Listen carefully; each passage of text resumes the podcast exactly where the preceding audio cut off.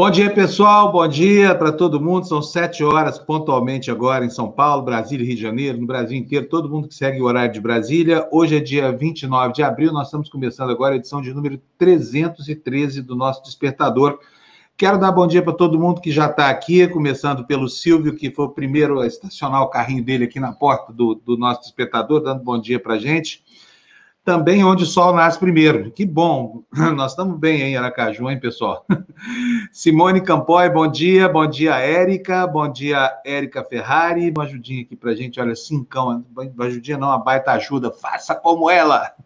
Bom dia, Ivan Carmo, bom dia, Marco Antônio, bom dia, Tarsila Gomes, a Tarsila mandando um recadão aqui, sempre acordo com a sensação de que, que o Bolsonaro e seus capítulos passaram a noite confabulando. Eu também.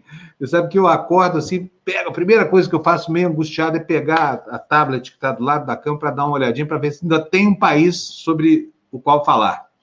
Viu, o, o, o Tarsila? É uma angústia, porque a gente dorme em um país, a gente acorda é outro, né? Aliás, a rotina, o Brasil não tem mais rotina. Eu lembro quando antigamente a gente tinha quintas-feiras atribuladas no tempo do Sarney. Quem é que não se lembra? Todos os jornais que cobriram o Palácio do Planalto se lembram do, do que, que foi o Sarney. Era só um dia de trabalho da semana, quinta-feira, o dia da fofoca e do boato. Deixa eu dar bom dia aqui para minha galera. Florestan, bom dia. Bom dia, tudo bem, Fábio. Tudo, tudo, bem? Eu estava aqui dando uma olhada, eu acabei de receber um livro maravilhoso, Celso Furtado, Correspondência Intelectual de, 40, de 1949 a 2004. Né? A apresentação e as notas e a organização é da Rosa Freire de Aguiar, está aqui, ó, esse livro aqui. Sensacional. Tem aqui os grandes nomes que vão interessar a todos, né? Imagina ver a correspondência do, do Celso Furtado com, com Antônio Calado, com Antônio Cândido, com o Sábato, né? com Eugênio Gudim, com Fernando Henrique, é, com meu pai, com Darcy Ribeiro. Eu estava até vendo aqui, porque os, o Darcy e o Celso Furtado é, eram da mesma geração e é, começaram juntos praticamente ali no governo do, do, do, do Jango, né? E é, trabalharam uh, intensamente, né? Uh, e aí tem cartas da época do exílio muito saborosas, sabe, Fábio? Uma coisa do tipo assim, olha, Celso amigo, estou de volta de uma longa viagem pela costa do Pacífico, Santiago, Buenos Aires, Montevidéu e Lima. Claro que preferiria ver o Atlântico, mas ainda assim foi uma bela viagem. Queria ver o Atlântico porque ele estava impedido pelos militares de voltar ao Brasil. Interessante que o Darcy Ribeiro ele uh, foi membro da, da, Academia Brasileira de Letras e quando faleceu, uh, no fim dos anos 90, quem assume a cadeira do Darcy foi o Celso Furtado. Então está aqui uma bela dica, tá? é da Companhia das Letras, um belíssimo volume e vale, é muito interessante para recordar a história do Brasil contada nas correspondências do Celso Furtado com grandes intelectuais, grandes políticos, enfim, uh, vale muito a pena. Fica aqui eu minha vi um artigo, não, não vi o livro ainda, mas eu vi um artigo, do, não sei se do Rui Castro, Hélio Gaspar, esse fim de semana falando sobre esse, esse livro, e o nível de relações do Celso Furtado, e como o país perdeu quando ele foi exilado, e como o mundo ganhou, né? Porque, uhum. enfim, ele virou um brilhante professor, foi para os Estados Unidos, depois foi para foi Paris, essa coisa foi toda. Foi professor da Sorbonne. Tinha... É, foi para a Sorbonne. É. E olha, Louco para comprar esse livro. Devem ser lindas as cartas. É. Deve ser como pai... a relação do seu pai com Antônio Cândido, né? Que rendeu é. cartas e maravilhosas meu... também. Meu pai e ele foram muito amigos também, né? E tem a, a correspondência dos dois também aqui nesse livro. Né? Eu lembro que meu pai me dizia, uh, quando eu ainda era criança, entrando já na, na, na juventude, ele falava: Olha, filho, a burguesia brasileira é tão tacanha, tão atrasada, que não entendeu que o projeto do Celso Furtado para o Brasil era justamente a salvação do regime capitalista. Né? O que ele queria fazer era um desenvolvimentismo que colocaria né, essa burguesia num, numa situação muito melhor do que estava. Mas eles eram tão atrasados que eles queriam manter aquele padrão escravocrata né, que uh, nos persegue até hoje, né, Fábio? É. E, e, eu lembro também de uma cena muito marcante que quando minha irmã mais nova casou, o Celso ainda não podia voltar para o Brasil e ele entra na festa E no meio da festa, meu pai fala: Olha, está aqui o ministro da Fazenda, Celso Furtado. As pessoas olharam espantadas, né? Porque ele não podia entrar no Brasil. Ele, ele foi, ah, cumprimentou minha irmã, o, o marido, a, a família e tal, conversou rapidamente com meu pai e foi embora. Mas você vê que interessante, né? Essa é uma situação histórica, né? O sujeito, em plena ditadura do Médici, conseguiu um jeito de entrar aqui. E imagina, uma perseguição, um homem que nunca foi uh, revolucionário nem comunista, né? É, exatamente. O, o, o, Celso Furtado teve, um, teve uma participação no governo Sarney, foi ministro da Cultura, né? Exatamente. Um homem é. enaltecido pelo, mas não foi muito feliz no ministério.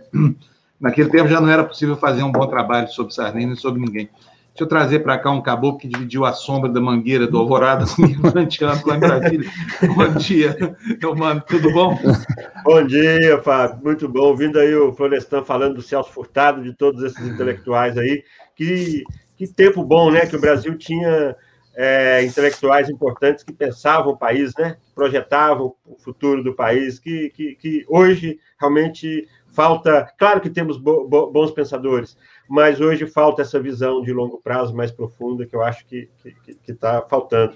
E vamos nós, né, né, Fábio? Lembrando aí da vamos Mangueira nós. da Alvorada, né? Da mangueira. Pois é, se contar uma historinha aqui para vocês da Mangueira da Alvorada, quando nós na década de 80 chegamos lá, o Mano acho que chegou um pouco depois, né, mano? Do, eu Fábio, eu vou falar, na verdade. Não, na verdade, hum. eu acho que eu lembro o dia que você chegou em Brasília. Eu me lembro Sério? da gente no é. plantão. A primeira vez que eu te vi foi num plantão na porta do Ministério da Fazenda. Você chegou contando história do Arco da Velha, uma característica sua, por aqui. É, contador de história. Mas eu comecei no início de 88, eu acho que então eu comecei um pouquinho antes que você, alguns meses, é, Então, é, nossa, foi, foi na mesma época, naquele tem até uma mangueira na porta do Alvorada, hoje ela fica lá onde está o cercadinho, gente. Vocês imaginam, essa mangueira era uma muda. Quando, quando nós saímos de lá, ela era uma árvore frondosa, que dava uma sombra muito boa, que hoje, né, recobre lá os bolsomínios e os jornalistas, os jornalistas ficam um pouquinho mais afastados, mas a Mangueira cresceu, que é uma maravilha, e depois eu cansei de chupar aquelas mangas lá, viu, viu mano? Hoje em dia a gente não pode chegar nem perto do pé para apanhar as mangas mais. Sinal dos é. tempos. Olha, vamos Gazada, começar. E vocês entravam muito ali no, no palácio, não? É, não, não entrava, não. Não, não entrava, não entrava. Só palácio, só, sim, eventualmente, alguma situação muito específica, assim, que eu entrei no palácio, na verdade. É. Você, eu, sabe mano, que... você se lembra que o Sarney só trabalhava quinta-feira? No fim do governo é. dele? Era uma coisa impressionante.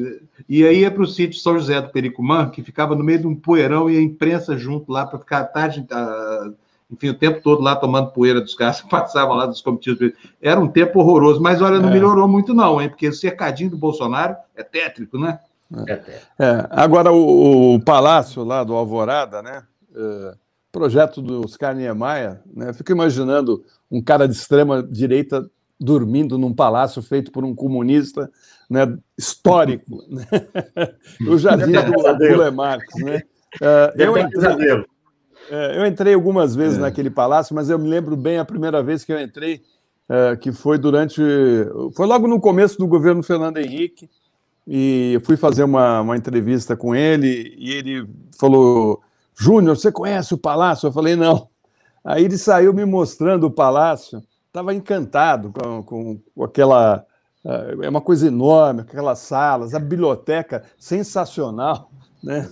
E agora é um, é um, é um lugar muito uh, ruim para se viver, né? Porque não tem aquela coisa da do, do, aconchego de um lar, né? É um palácio.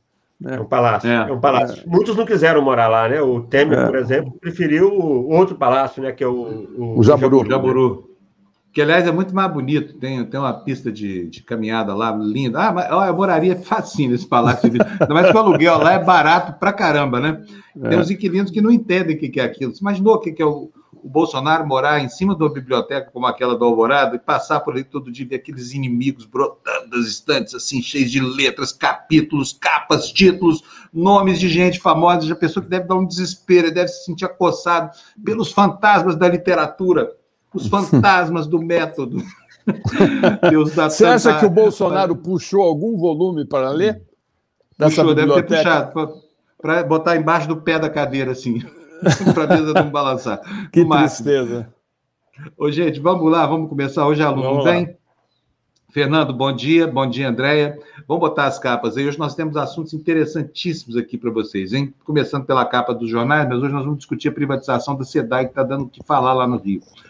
Olha, capa da Folha de São Paulo, governo e aliados de Renan pedem. Aliás, eu vou interromper, interrompendo essa transmissão só para dizer: bote para mim, Florestan e, e, e o Eumano na tela.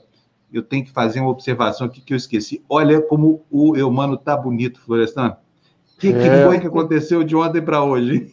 Cara, eu tá acho que você, você contratou um, um, um especialista um cenógrafo, né, que fez uma bela iluminação. Foi, exatamente.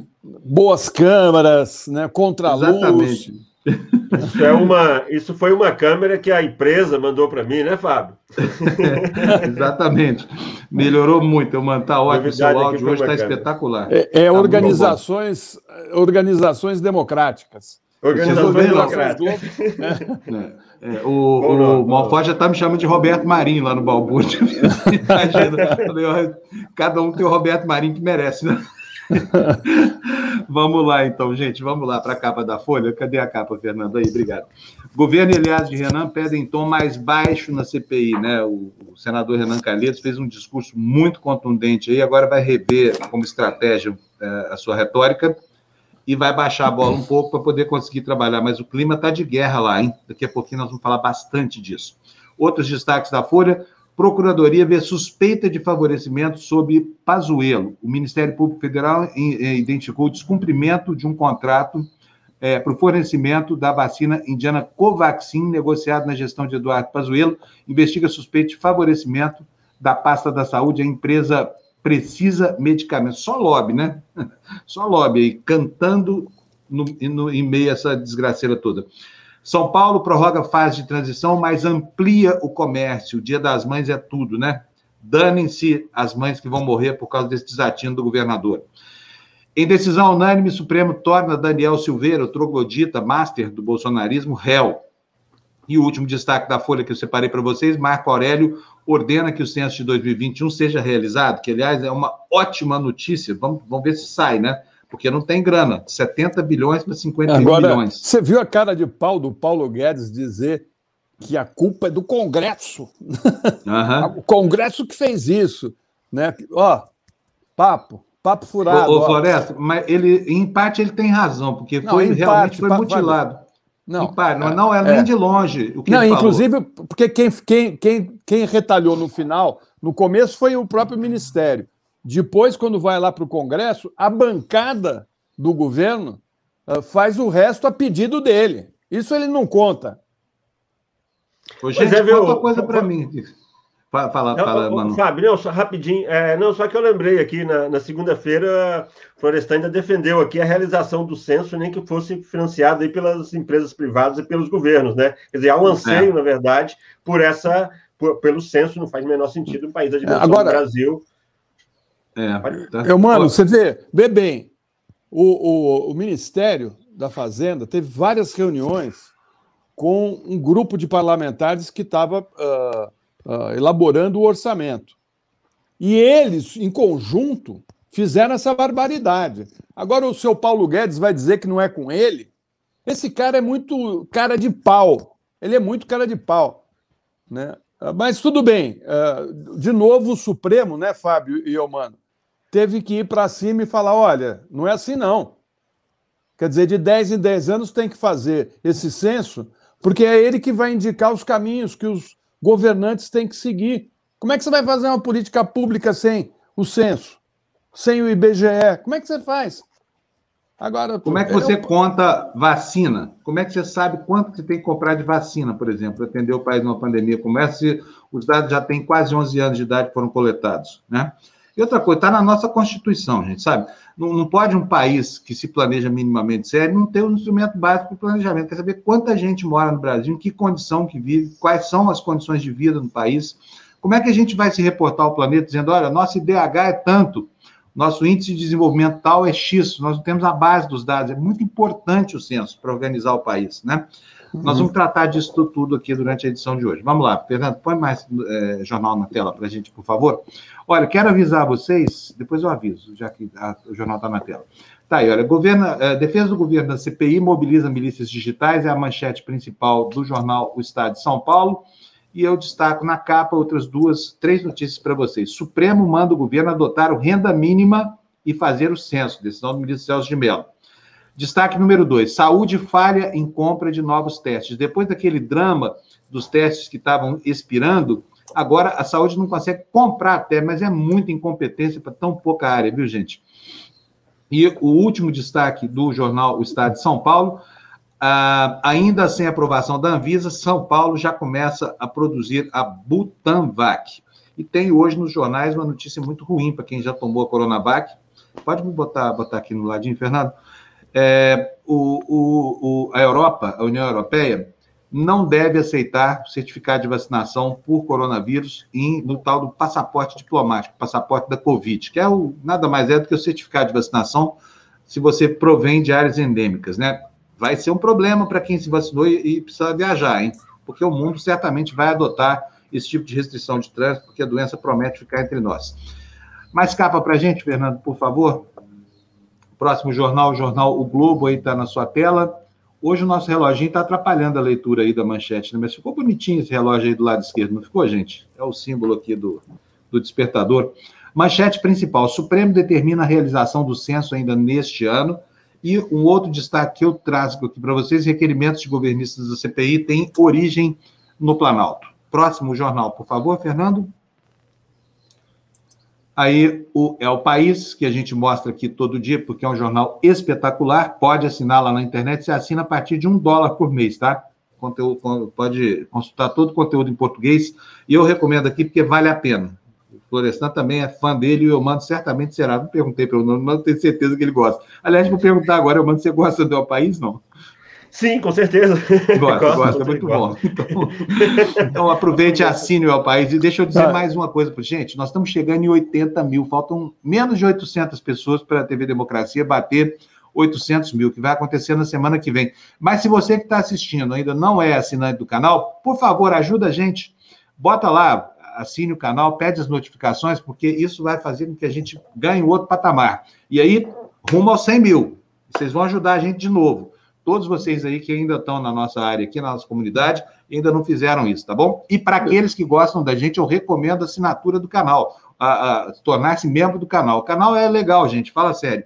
E precisa da ajuda de vocês, precisa muito da ajuda de vocês, porque são a nossa única fonte de financiamento. Então, se você acha que nós devemos ter eh, um lugar ao sol nessa imensa praia, às vezes deserto, né? Chamado internet, por favor, ajude a gente, tá? Queria é lembrar, viu, Fábio? Pode, pode falar, Hoje, hoje tem o Fura Bolha, né? Uhum. E a nossa Carla Jimenez, que é a diretora do El País, né, vai estar lá, como sempre, falando não só das notícias uh, do El País, mas também o que, que ela acha e pensa a respeito do que está acontecendo no Brasil e no mundo. Lembrando, viu, mano, e, e, e Fábio, que uh, no dia 27 passado, agora, fez dois anos da entrevista que eu fiz para o El País, junto com a Carla Jimenez, uh, aquela entrevista com o Lula lá na, na Polícia Federal, né, que eu fiz ao lado uh, da Mônica Bergamo. Né? Uhum. E uma entrevista histórica, né, porque foi a primeira vez que o, o ex-presidente falou, porque estava preso lá, e o, o, ministro da Justiça era o Moro, que tentou fazer de tudo para impedir, e uh, depois, no dia, dois dias depois da posse do Bolsonaro, né, uh, eu, eu, fiz uma entrevista para o El País com o Ciro Gomes, atacando o Lula, atacando uh, o PT e tal. Ou seja, o El País é um, uma, um veículo de comunicação muito, muito sério, muito plural e muito focado uh, no, no, que interessa à maioria da população, que interessa é uma notícia de qualidade, né, Fábio? Você já escreveu também, escreve de vez em quando para o El País, é importante a gente também prestigiar o El País, porque é um, é um, é um jornal que vale a pena e que traz informações que muitas vezes você não vai ler uh, na mídia nativa aqui do Brasil. E olha, eu, eu, mano, a Carla Jimenez, quando ficou sabendo que você vinha para cá, te mandou um super abraço. Falou, Nossa, o mano é demais. E eu fiquei é, até meio ciumado, falei de mim, bem ninguém fala, né? Só os boletos para pagar mesmo. É, gente, outro... vamos lá. Beijo para Carla. Legal. Vamos lá, gente. Cadê as notícias na tela, Fernando? Tá aí o, o El País, vocês estão vendo aí, olha, não está em nenhum lugar está acontecendo lá na Colômbia, né? Vocês não vão ver em nenhum outro local. Indígenas derrubam estátua de colonizador espanhol em protesto contra as reformas da Colômbia. É a manchete principal do El País sobre a foto na capa. Eu amo ver essas estátuas caindo, gente. Acho que é o seguinte, o futuro é isso mesmo, sabe? Certas estátuas não deveriam jamais ter sido erigidas, né? Outro destaque do jornal El País: Biden pede ao Congresso mais impulso às suas propostas sociais. Não podemos parar agora. E mais, Brasil soma mais de 3 mil novas mortes pela Covid-19 e ronda os 400 mil mortos. A agência de espionagem alemã vai vigiar o movimento negacionista da Covid. Que bom! Os negacionistas começam a entrar no radar aí, da, da, da enfim, das instituições, né? E vai custar caro, não vai terminar assim essa história, não. Eu quero agradecer logo de saída aqui o Adanilson Aguilar Lozeiro Júnior, que nos mandou vintão aí, ó, Beleza, muito obrigado, Denilson. Pode mandar sempre, que a gente vai sempre adorar aqui esse tipo de presentinho seu, tá bom? E também a Rita Franco, que está dizendo aqui, com cinco reais de superchat para nós. Rita, obrigado. Meu ex-sobrinho, é, como é que é? Meu ex é sobrinho do Celso, e agora é. Não, não acredito. Do Celso Furtado, e é bolsonarista, seu sobrinho, minha sogra, ex-militante do PCB, deve estar se remoendo no túmulo. Olha, minha mãe também foi. Meu avô era mecenas do partidão. Meu avô era um ultracomunista. E minha mãe votou no Bolsonaro. Arrependeu muito, coitada. De vez em quando ela tem uma recaída, a gente pega ela, dá um tratamento é, de choque aqui na TV Democracia, põe ela uma semana inteira para assistir o Despertador, aí passa bolsonarismo dela. né? De vez em quando volta, a gente põe a mãe, senta lá, assim, uma semana passa. Mas é uma coisa que você tem que dar uma certa manutenção, viu, mano? Não é assim, não. Estou é achando que é uma cronificação ali, sabia? Outro dia liguei lá para o Bernardo, vou contar para gente, minha mãe tem 83 anos de idade, é uma senhora muito lúcida, salve para certas coisas, tipo voto, por exemplo, e, e me disse que ia tomar os gotas, pensando em tomar os gotinhos de creolina diluída com água, porque não faz mal nenhum, a receita da vovó. Eu falei, não! Não isso! Porque nessa história de Covid, gente, tem médico receitando creolina e tem gente tomando, é veneno. Espero que a dona Marta fique livre do, do assédio dos, dos criacionistas lá, negacionistas de Belém. Rogério, mandou três reais para nós. Obrigado, Rogério. Hoje é um dia trágico, chegaremos a 400 mil anos. Infelizmente, hein? E contando, e contando. É, o, o, que é mais, o que é mais grave, né, Fábio? Num período tão curto de tempo, né? Quer dizer, em, em um mês a gente, a gente uh, teve uh, 100 mil mortes, né? É uma coisa. É. Uh, a velocidade é incrível, cara. Olha, eu vou dizer uma coisa: Gustavo Cabral, Gonzalo Vecina, Nicoleles, todos os grandes nomes, Natália Pasternak, Todos os grandes nomes da ciência brasileira passam corriqueiramente por aqui. Todos eles dizem que vai ser uma tragédia que vai acontecer por causa da tibieza dos governadores que estão flexibilizando as medidas de contenção. Vem aí, se prepare a quarta onda da Covid. E ela vai ser mortal e furiosa. Não tem é, é, meio termo com esse vírus, tá?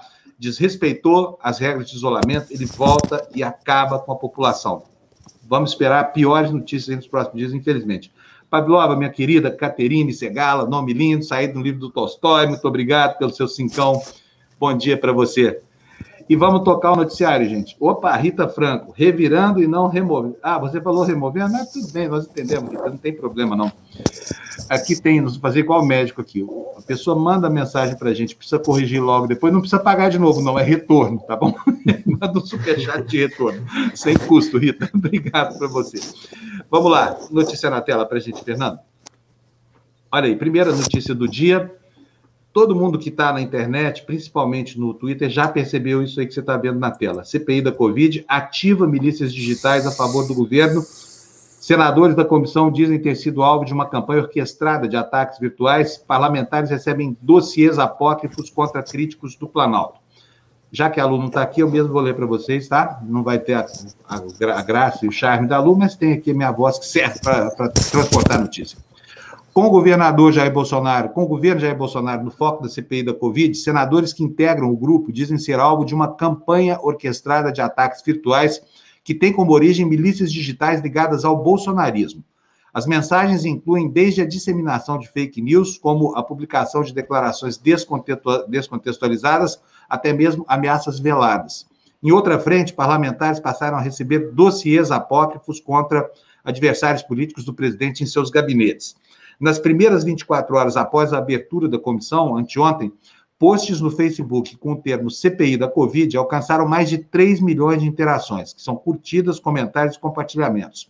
O monitoramento via CrowdTangle indicou que os mais populares partiram de bolsonaristas investigados por compartilhamento de fake news. Por exemplo, quem? Quem? Carla Zambelli, CPL, do PSL de São Paulo, iniciou uma cruzada nas redes e na justiça para barrar a participação de Renan Calheiros na comissão. Crítico do governo Bolsonaro, o senador foi designado relator da CPI, como se viu aqui. E hoje, gente, hoje tem reunião da CPI. Aprovação dos primeiros requerimentos, são 11 eh, senadores que apresentaram, mas já há centenas de requerimentos apresentados fora da sessão do primeiro dia. E aí começa o trabalho mesmo com a convocação provável do ministro Mandetta, do Pazuello e do, e do Taish, entre outras autoridades. Também vão querer ouvir a Anvisa, etc, etc, etc. E estamos curiosos aqui para saber quando é que os nossos vão ser chamados lá. O Gonzalo Vecina, a Natália Pasternak, que já foi inclusive contatada, e, e outras pessoas que, que defendem a razão nesse processo todo, a racionalidade.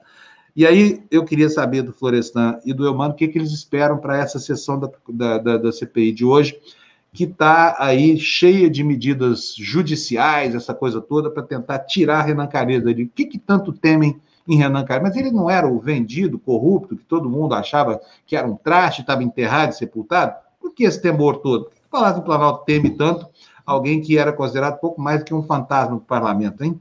É, a questão é outra. Eles querem desacreditar a CPI, é, no meu entendimento. Né? O que eles querem fazer é, é, é fazer o atrito, né, o ataque, para tentar passar para parte da opinião pública que isso aí é, é, é, uma CPI política de campanha eleitoral, que não. Eu, eu mesmo recebi um vídeo, né, um, um vídeo, uma fake news, né, muito bem feita, né, Fábio?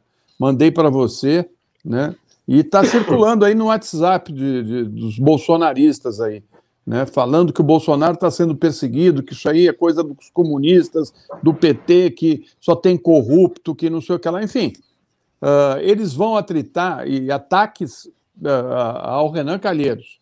Né? O Renan é, o, é o, o nome deles. Né? É interessante né, você ver esses caras falando em corrupção, quando tem dois grandes nomes apoiando o governo Bolsonaro. Um deles, Eduardo Cunha, o outro, Roberto Jefferson. Esse é um governo extremamente honesto. Muito, muito. Dá até medo de passar na porta, viu? Se for, for visitar o governo, não leve carteira, viu, gente? É, é muito é, presidiário. Eu acho que o, política aí, mano. o governo está com muito pouca margem de manobra, né? Eles estão eles estão apelando, vi aí a entrevista do senador Otto Alencar, que presidiu o início da CPI, da, a instalação da CPI, por ser o mais velho, ele é assustado, e veja, eles começam esse tipo de ameaça, eu não vejo como isso pode dar certo, a não ser aquilo de manter os bolsonaristas é, mobilizados e tudo, mas do ponto de vista político, em relação à CPI, eu acho que o efeito é contrário. Aqueles senadores que estão lá não são crianças, não são ingênuos, sabem muito bem o que está acontecendo, e pelo que fizeram até agora, está claro que eles querem investigar. Acho que tem que ir além do governo federal, acho que o Fábio tocou nesse assunto.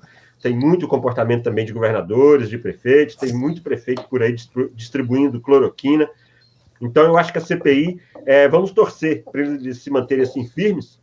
É, acho que eles têm completa condição de avançar, e é isso que o Brasil está precisando hoje, de que se é, investigue, se responsabilize as pessoas, porque nós temos um quadro, né, estamos atingindo aí 400 mil mortos, isso é um número assustador, né?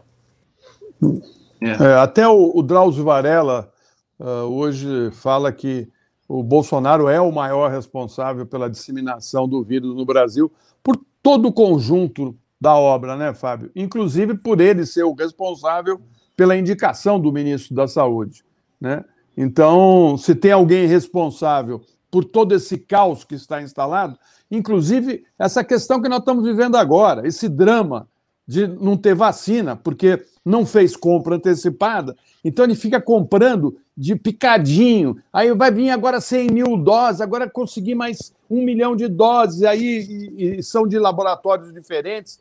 Uh, manda as prefeituras aplicarem todas as vacinas e chega em algumas cidades que está aí uma relação. Tem duas cidades em São Paulo, no estado de São Paulo, que está sem vacina, porque não guardaram para a segunda dose, porque o governo, a ordem do governo é vai dando, vai dando. Né? E, e esquecem que uh, o tratamento prevê duas doses. Então, uh, você vê o caos que está estabelecido no país. E ficamos, então, sem vacina, nesse fecha, abre, fecha, abre, fecha, abre. Olha o prejuízo para a economia do país.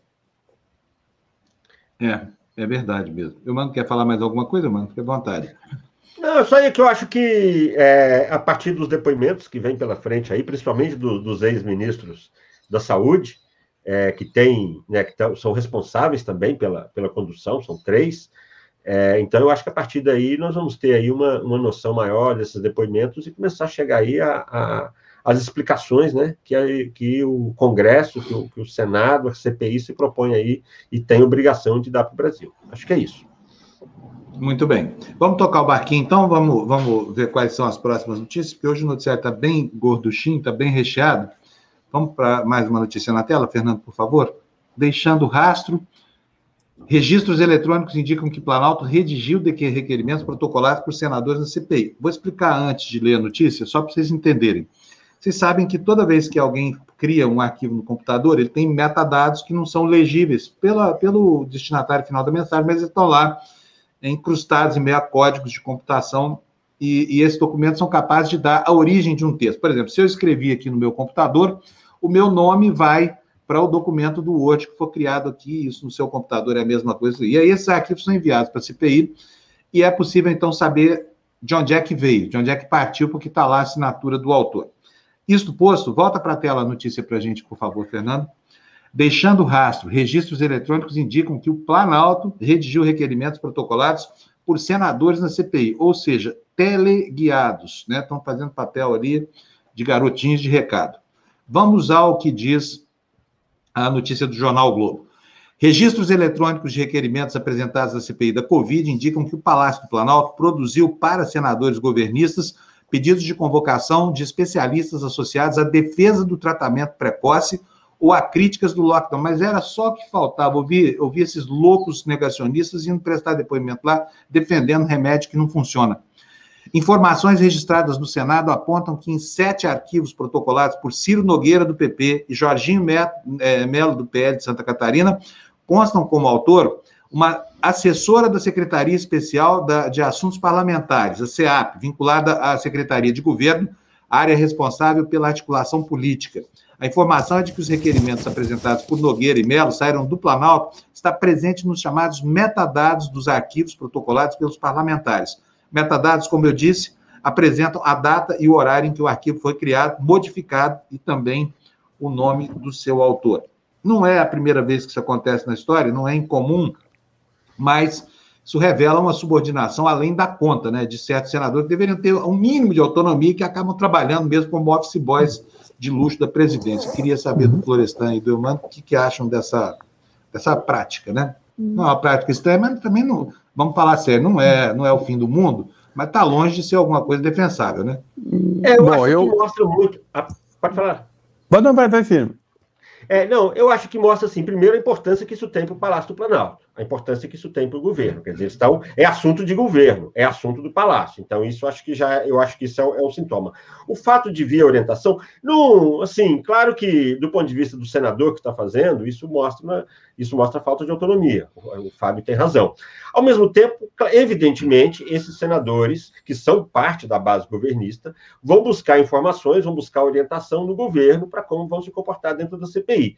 Mas, do ponto de vista do senador que está fazendo, mostra, sim, uma, uma subordinação indevida, é, embora não seja, não seja ilegal, e mostra essa preocupação do Palácio, que eu acho que é o assunto de governo. A CPI, de certa forma, viu, Fábio Florestan, acho que a CPI, de certa forma, ela está governando um pouco, porque o governo, boa parte dele vai estar dia e noite voltado para a CPI. Acho que o Bolsonaro dorme e acorda todo dia pensando na CPI, no Renan Calheiros, acho que a vida não está fácil não, viu? Então, a é. partir de agora, eles vão ter o que fazer, né? Porque não fizeram nada até agora, agora eles vão ter que trabalhar para se defender, né? Eu fiquei aqui pensando, quando você estava falando, que é exatamente isso, né? Quer dizer, uh, eles uh, não fizeram absolutamente nada para o enfrentamento dessa pandemia. Agora estão correndo que nem os doidos para é explicar é a falta de ação. Né? Aí, aí não interessa nem médico, né? porque não tem uma questão científica, é uma questão política. Né? E certamente os senadores falam assim: bom, como é que a gente se defende? Qual médico que vai nos defender aí? Qual cientista que vai dizer que o caminho que o presidente tomou é o correto? Né? Não tem, não tem. E aí você tem razão, né, mano? O, o, agora eles vão ter que passar dia e noite trabalhando para tentar se explicar e vão ficar na defensiva. Já partiram para o ataque, porque uh, é uma estratégia, mas eu acho que eles estão muito numa situação muito complicada mesmo. Bom, então sim. Olha, eu só queria dizer para vocês o seguinte: no Twitter é uma guerra, né? Twitter é, é, um, é, um, é um tiroteio sem fim. E o sujeito que entra ali sabe a lista que está entrando. Eu tenho minhas posições ali, são posições muito, muito firmes, para dizer o mínimo. Agora, eu fiquei muito impressionado com a quantidade de ameaças de morte que a gente tem recebido em decorrência de críticas que a gente faz a esse governo.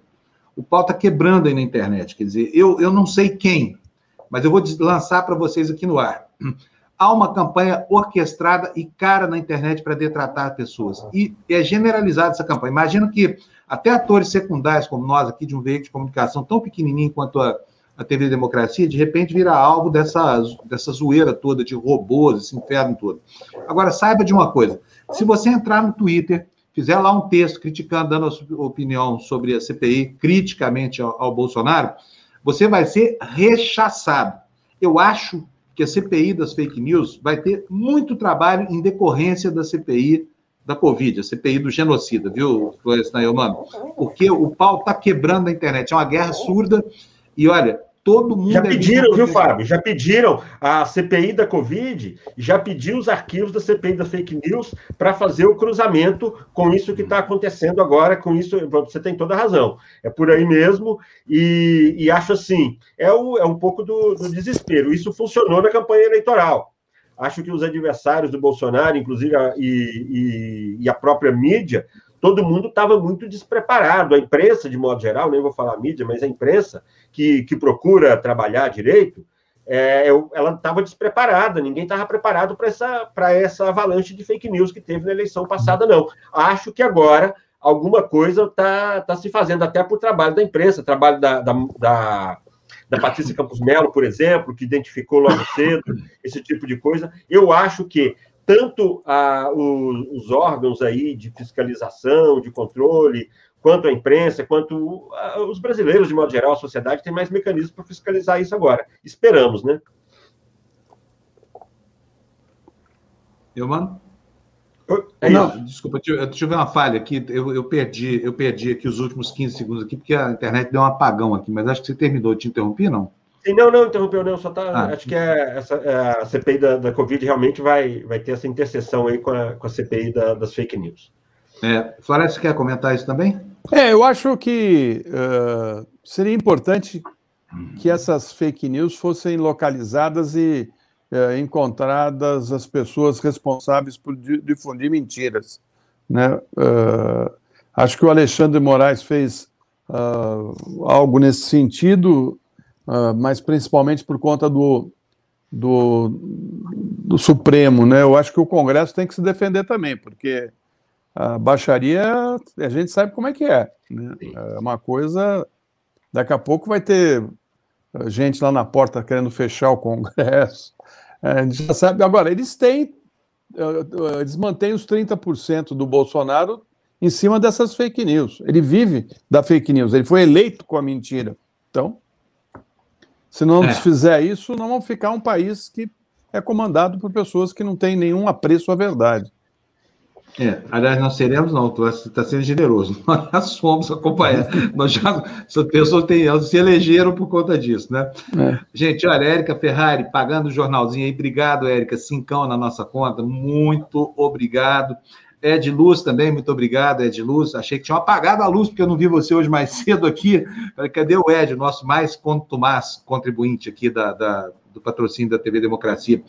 Quero também saudar a chegada do Samuel Jesus, que se tornou membro do nosso canal. Samuel, bem-vindo. A casa é sua e a comunidade é ótima, viu? Espero que você se divirta e que aproveite muito essa convivência maravilhosa que nós temos aqui na nossa comunidade.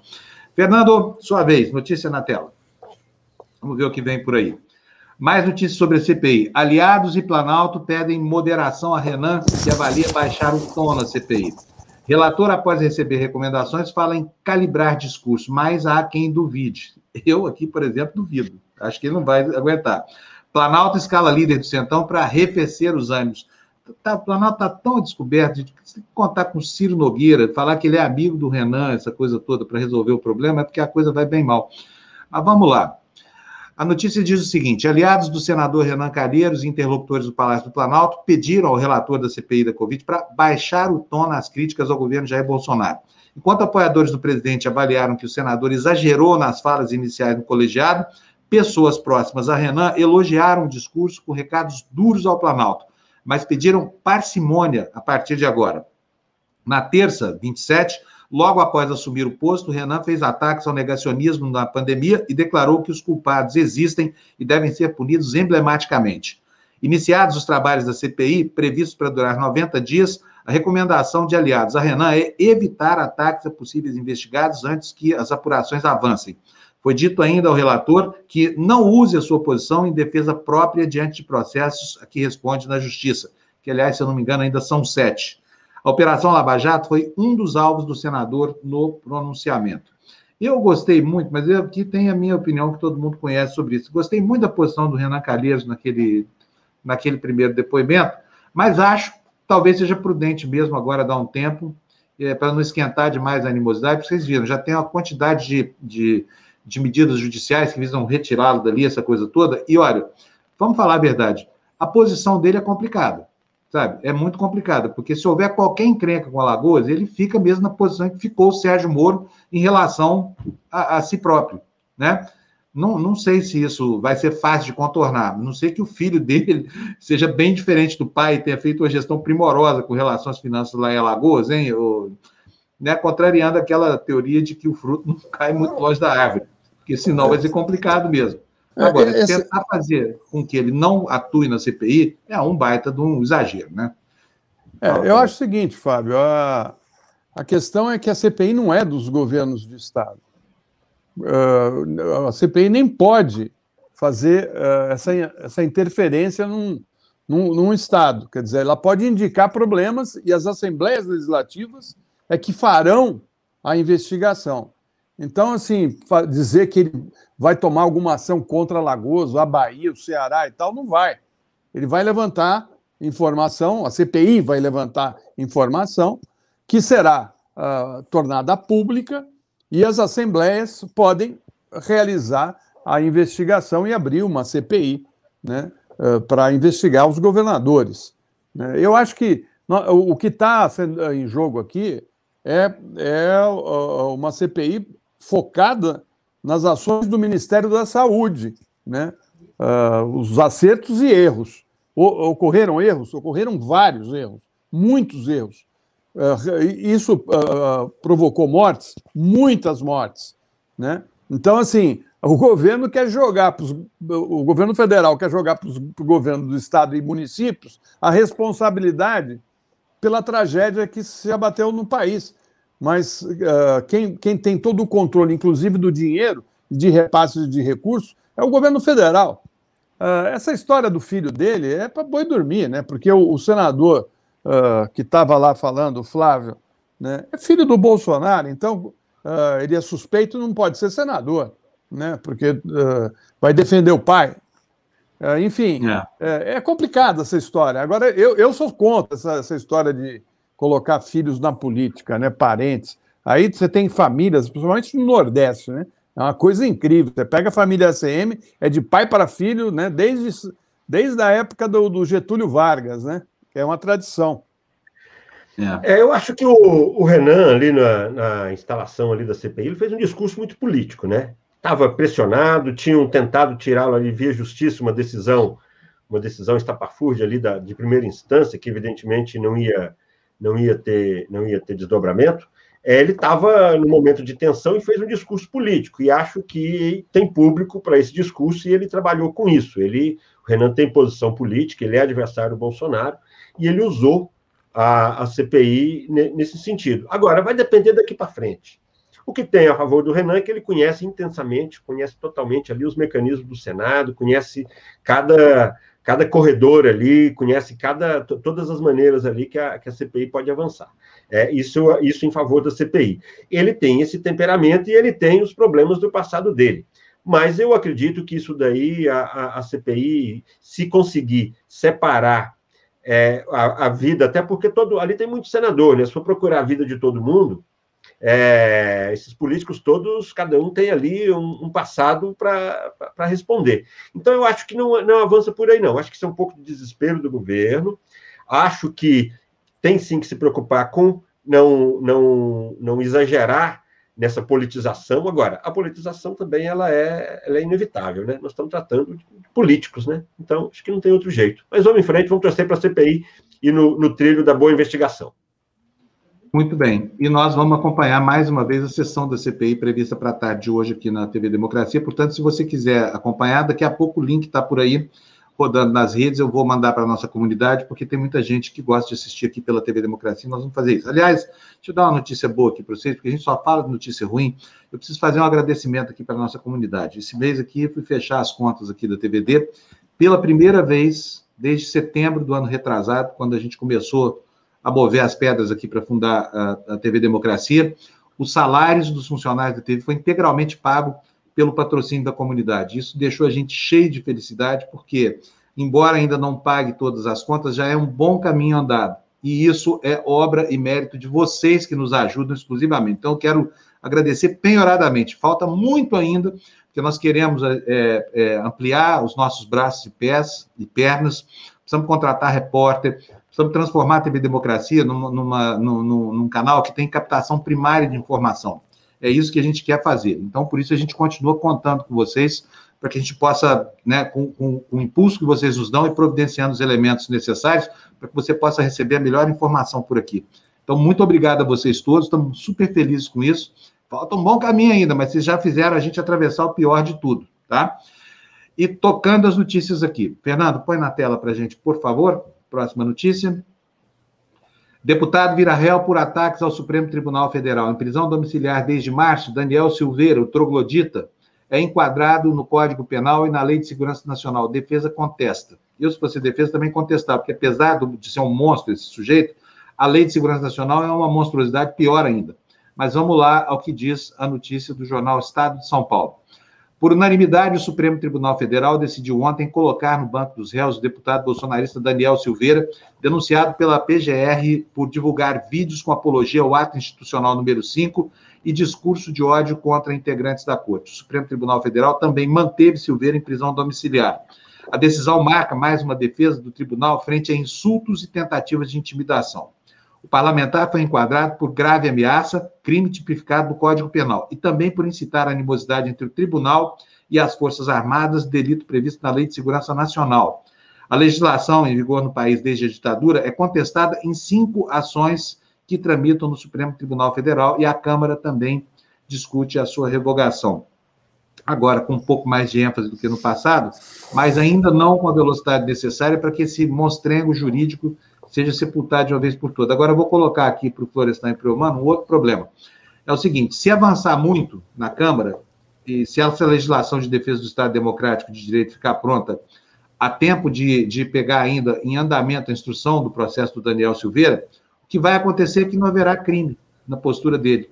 Não haverá como tipificar essa postura, porque na, na no, no, no direito penal, a lei sempre beneficia o réu quando evolui. Florestan e Elmano. E aí nós vamos ter tido uma ação do Supremo que resultou numa prisão vazia e certamente vai ser comemorada pelo Daniel Silveira. Aqui a gente tem falado, é muito difícil é, a gente entender que o Supremo Tribunal Federal tenha se valido da Lei de Segurança Nacional, um entulho autoritário, um caco da ditadura, para defender a democracia. Essa é uma contradição que, que precisa realmente terminar. É. Verdade, né? E, é, acontece o seguinte, que esse Congresso que a gente elegeu, né, ele foi uh, muito modificado né, pela intervenção das fake news, né? Porque 2018 foi uma, uma campanha totalmente contaminada pela mentira.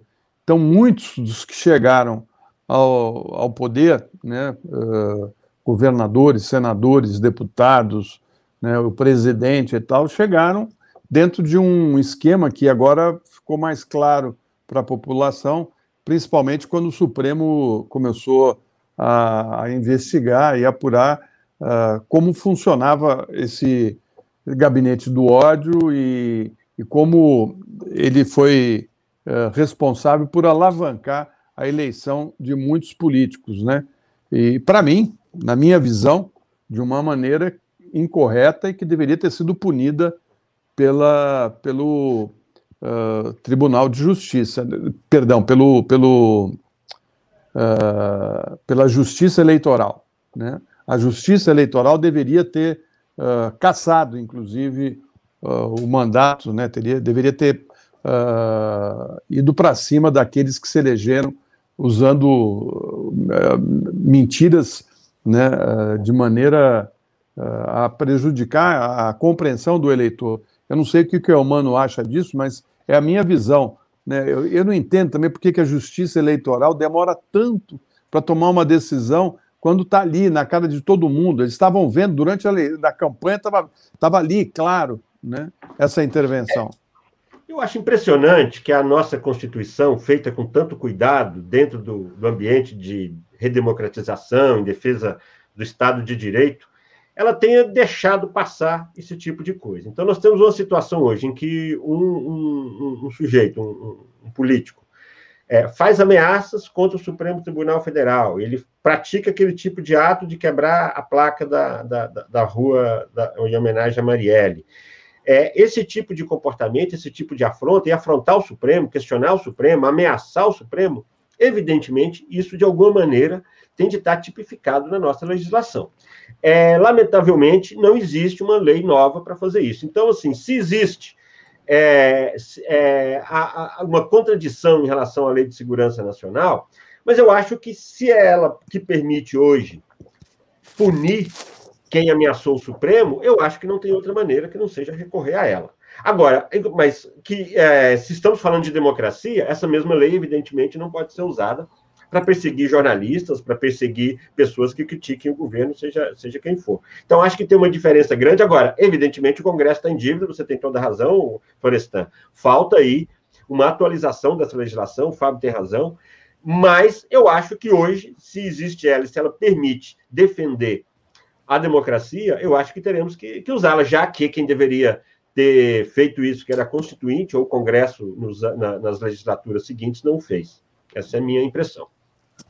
Gente do céu, olha, eu já vou chamar a Belle aqui, porque nós vamos discutir agora um assunto que tem, é um assunto de interesse regional, mas virou um problema nacional, que é a privatização da Companhia de Águas lá do, do estado do Rio de Janeiro, a SEDAI.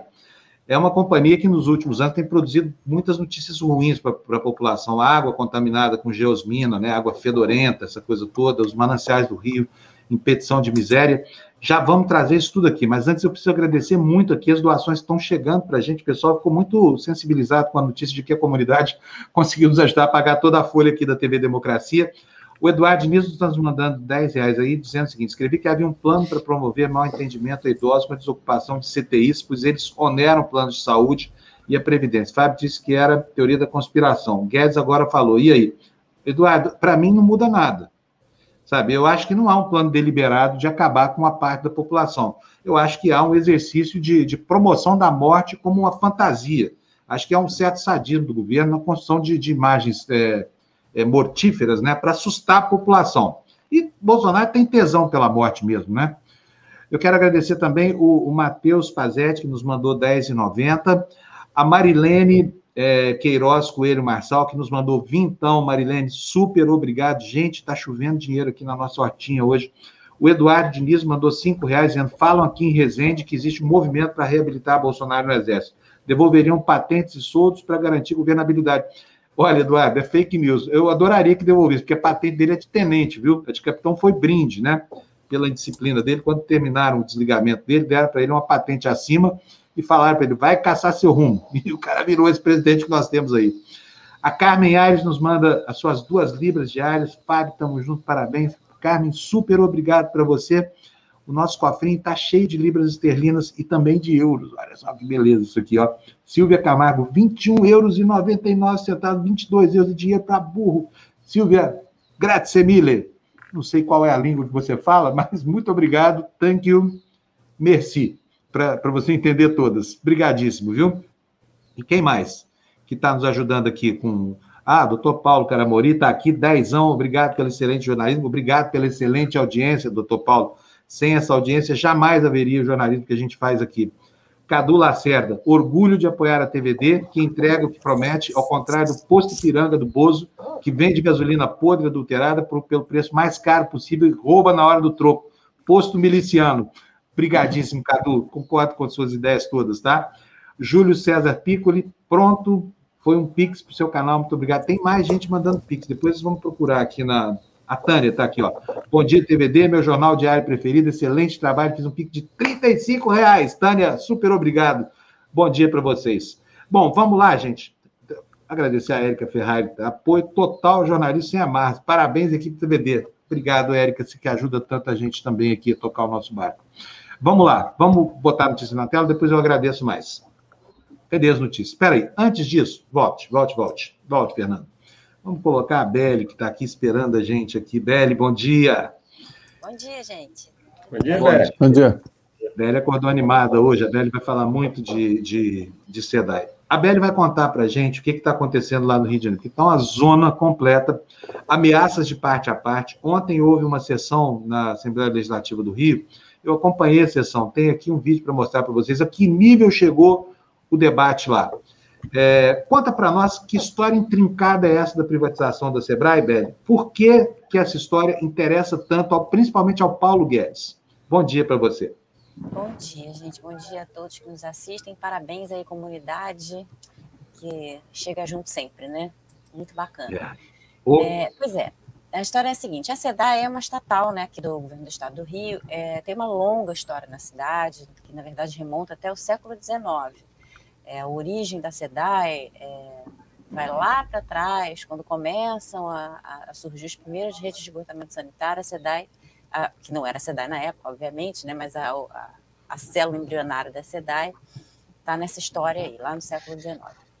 Enfim, e aí, então é uma empresa que tem muita história, né, história muito íntima com, com o Carioca e com o Fluminense. É, o que, que, aconteceu? A SEDAE ela entrou nessa história da privatização como uma moeda de troca na, no, naquele plano de recuperação fiscal assinado durante o governo Temer em 2017. Né? O Rio estava completamente afundado em dívidas, continua, né? mas é, foi uma situação muito difícil, inclusive deixou de pagar servidores públicos, foi muito complicado. E aí assinou esse plano de recuperação fiscal com o governo federal. É, e, como moeda de troca, teria que privatizar a SEDAI. Pois bem, o que, que aconteceu? É, depois, já no governo Witzel, né, a partir de 2018, é, o Witzel, como vocês sabem, virou inimigo do Bolsonaro, apesar de ter sido eleito com o apoio dele. E aí o governo federal olha, é, essa, esse plano de recuperação não está legal, a gente vai fazer uma lei complementar aqui é, para é, colocando é, condições mais complicadas, mais difíceis de serem executadas, e a SEDAI iria, das contas, como troco, nem como troco, de graça, né, seria privatizada sem um retorno político e financeiro para o Estado do.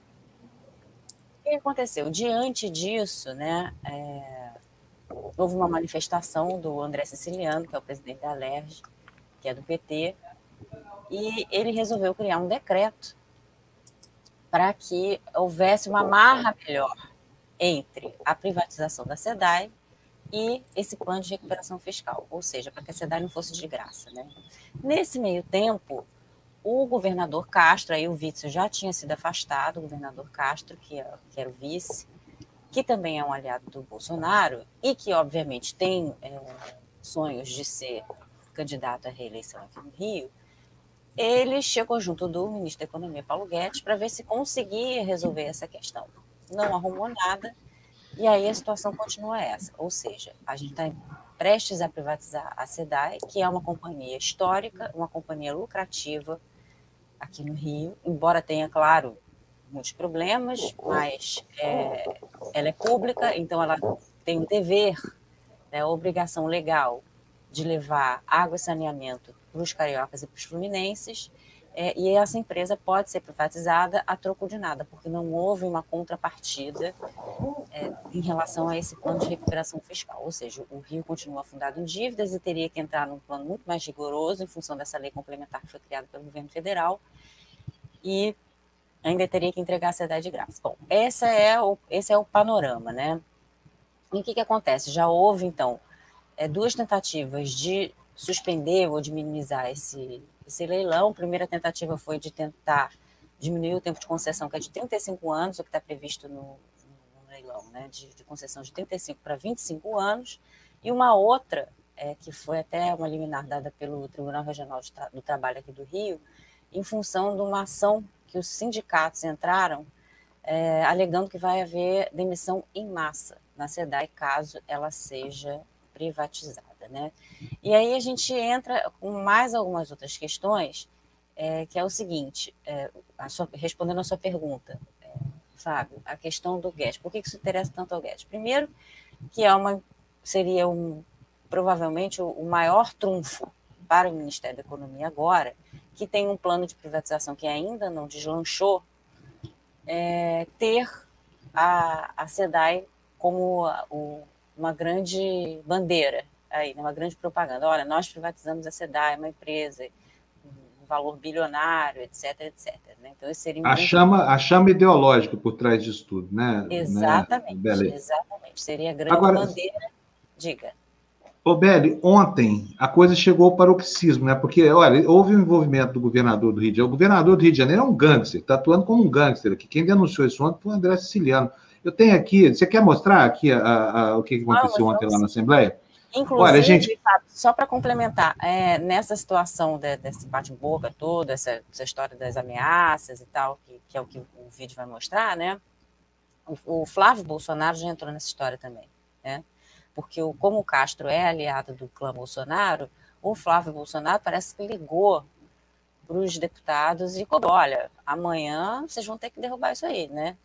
E aí isso culminou nesse bate-boca todo que teve ontem, que vai, cujo vídeo você vai mostrar. É, exatamente. Só chamar a atenção de vocês, que vão ler os jornais daqui a pouco, vocês vão ver matérias aí enaltecendo a privatização sem falar dela, tá? Então, mostrando, o Globo, por exemplo, saiu na capa de hoje com uma baita foto de um manancial do Rio de Janeiro, todo cheio de espuma, essa coisa toda, como se o culpado pelo estado em que se encontra não fosse a má administração. Parece que a chaga é o fato de ser estatal, que é uma mentira deslavada. Mas vamos mostrar para vocês aqui como é que foi a sessão. Preste atenção no tom das discussões ontem lá na Assembleia do Rio de Janeiro por conta da privatização da SEDAI. O, esse deputado que vocês vão ver no início da gravação é o André Siciliano, PT, presidente da Assembleia Legislativa do Rio. O Estado está no regime graças ao ministro Fux, que em dezembro concedeu uma liminar, porque se dependesse do senhor Paulo Guedes, o Rio já estaria atrasando os seus pagamentos com contas bloqueadas eu faço a defesa do parlamento. Os parlamentares são livres para votar a favor, contra ou abstenção, mas ameaça aqui eu não vou permitir. Então, estou dizendo isso, deputado Márcio Pacheco, que Vossa Excelência é o líder do governo. Me permite Vossa palavra, Excelência é testemunha de quanto a gente defende aqui o governo, não o governador. Enquanto eu for parlamentar, enquanto eu for o representante do conjunto dos parlamentares, não vou aceitar ameaças. Então fica aí esse recado, deputado Márcio. Quero falar diretamente para o seu governador. Eu queria dizer a Vossa Excelência que no momento em que é, Vossa Excelência traz ao plenário essa fala de que o governador Cláudio Castro, em exercício, liga aos parlamentares para fazer ameaça, não tem outra coisa senão fazer, é, dizer que não, não corroboro com a fala de Vossa Excelência, a quem eu tenho profunda admiração, repito, e respeito. O governador Cláudio Castro, para quem o conhece pessoalmente, sabe que não é da sua, do seu feitio, não é da sua personalidade, não é da sua disciplina e não é do seu aprendizado político tal, tal ação. Vossa Excelência está dizendo que eu estou mentindo, que ele não ameaçou parlamentar, não? Presidente, o senhor... Vossa Excelência está dizendo que ele não ameaçou parlamentar? Dizendo, senhor presidente, que o governador Cláudio Castro não ameaça parlamentares. Ah, não, não, mas Vossa eu Excelência está dizendo que o governador não, não ameaçou parlamentar, sim ou não? Eu Isso é o que eu quero... Dizendo... Não, ele não ameaçou nenhum parlamentar. Ah, não? Não ameaçou? Mas, senhor presidente, eu, eu não... Ele não ameaçou? Você quer que eu dê o nome dele aqui? Presidente, Vossa Excelência... Eu vou... Eu, eu, eu deputado Márcio, olha para mim, deputado Márcio. Deputado Márcio. Deputado Márcio. Deputado Márcio. Eu renuncio o meu mandato aqui e eu quero que Vossa Excelência renuncie o seu, se ele não ameaçou. Eu quero a palavra de Vossa Excelência agora. Se Vossa Excelência vai renunciar o mandato, eu renuncio o meu. Se ele não ameaçou parlamentar. Ameaçou parlamentar, senhor presidente. Senhora, Vossa Excelência está dizendo que eu estou mentindo, sim ou não? Disse que o senhor está mentindo, senhor presidente. Eu estou mentindo? Eu não... Senhora, Vossa eu Excelência, não... renuncia ao mandato de Vossa Excelência? Senhor presidente, o senhor, Vossa Excelência está levando. Não, não estou levando, não. Não estou levando, não. Estou dizendo eu não... que eu não, eu vou aceitar ninguém ligando para parlamentar, qualquer que seja, de oposição ou situação, para ameaçar. Muito bem. Foi esse o clima na sessão de ontem, né?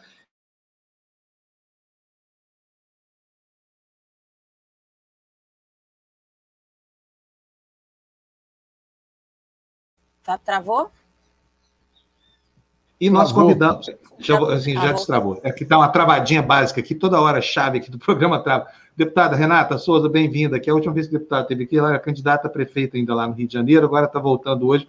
Obrigado por acordar tão cedo assim para falar com a gente, viu, deputado? O que, que foi que aconteceu nesta sessão ontem, deputado? Que circo! Bom, eu. Bom dia, gente. Acho que quando a gente tem aí o clima aflorado desse jeito, quando a gente é, busca não só é, observar o que, que, no âmbito da política que está acontecendo, né? A mexida de tabuleiro no Rio de Janeiro ela é importante para a gente perceber por que, que o tom subiu é, nesse nível, né? A gente tem aí uma situação grave no Rio de Janeiro com relação é, a possibilidade de, de retorno ao regime de recuperação fiscal, né?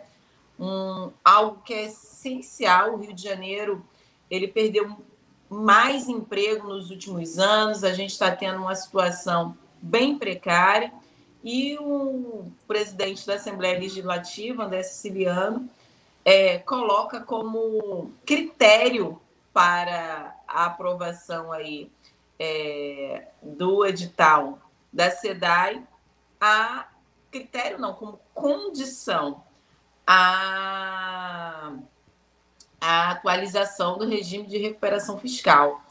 Isso não é, é qualquer coisa para a situação hoje do Rio de Janeiro, isso representa também alguma maneira de barganhar, né, como a gente tem visto o governador do Rio de Janeiro, Cláudio Castro, muito submisso ao presidente é, Bolsonaro.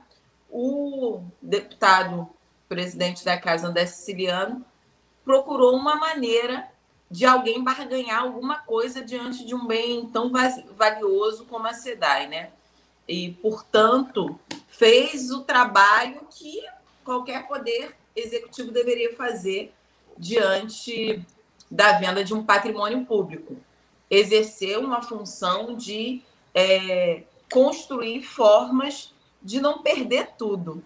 E isso trouxe também uma, uma discussão para a Assembleia Legislativa sobre sobre a questão da própria SEDAI. Era um tema que o André Siciliano não iria colocar na pauta. A gente, enquanto deputados e deputadas, a gente já estava fazendo uma, principalmente nós da oposição, né, entendendo que a SEDAI não pode ser privatizada, nós já estávamos é, provocando um pouco o parlamento sobre o debate diante de um edital que é completamente absurdo, né? É, desde 35 anos, ao invés de 20 anos para qualquer concessão, então estão querendo dar aí 35 anos de privatização da SEDAI, algo já absurdo. A gente tem outras irregularidades do tipo é, não comprometer a empresa concessionária a garantir ali a tarifa social. A gente está em um momento muito específico é, para nossa humanidade, né, que é uma pandemia onde as pessoas estão morrendo já é, reflexo da pandemia, mas todo o processo de desigualdade social se acirrou. Enfim, tem muita coisa aí é, para a gente discutir, mas acho que num quadro geral é, esses elementos são importantes colocar no tabuleiro. Beli? Oi, Renata, bom dia. É, bom deputado, dia. eu queria saber é, da senhora o seguinte: é, a gente sabe que também esse leilão, ele, a, a, o processo de privatização, né, ele prevê que o Estado ainda continue responsável pela parte de captação, né, e a, as empresas ou o consórcio, enfim, quem arrematasse a SEDAI ficaria responsável pela distribuição. É, e a gente sabe que, na verdade, a distribuição é, é, a grande, é a parte mais lucrativa, né? A captação é que tem toda aquela a questão é, que envolve um investimento pesado, né? É, que consequências esse tipo de, de, de, processo né, pode trazer para a população, em termos de, no fim da linha, quem vai pagar essa conta? Bom, quem vai pagar essa conta, de novo, é o trabalhador, é a trabalhadora, né?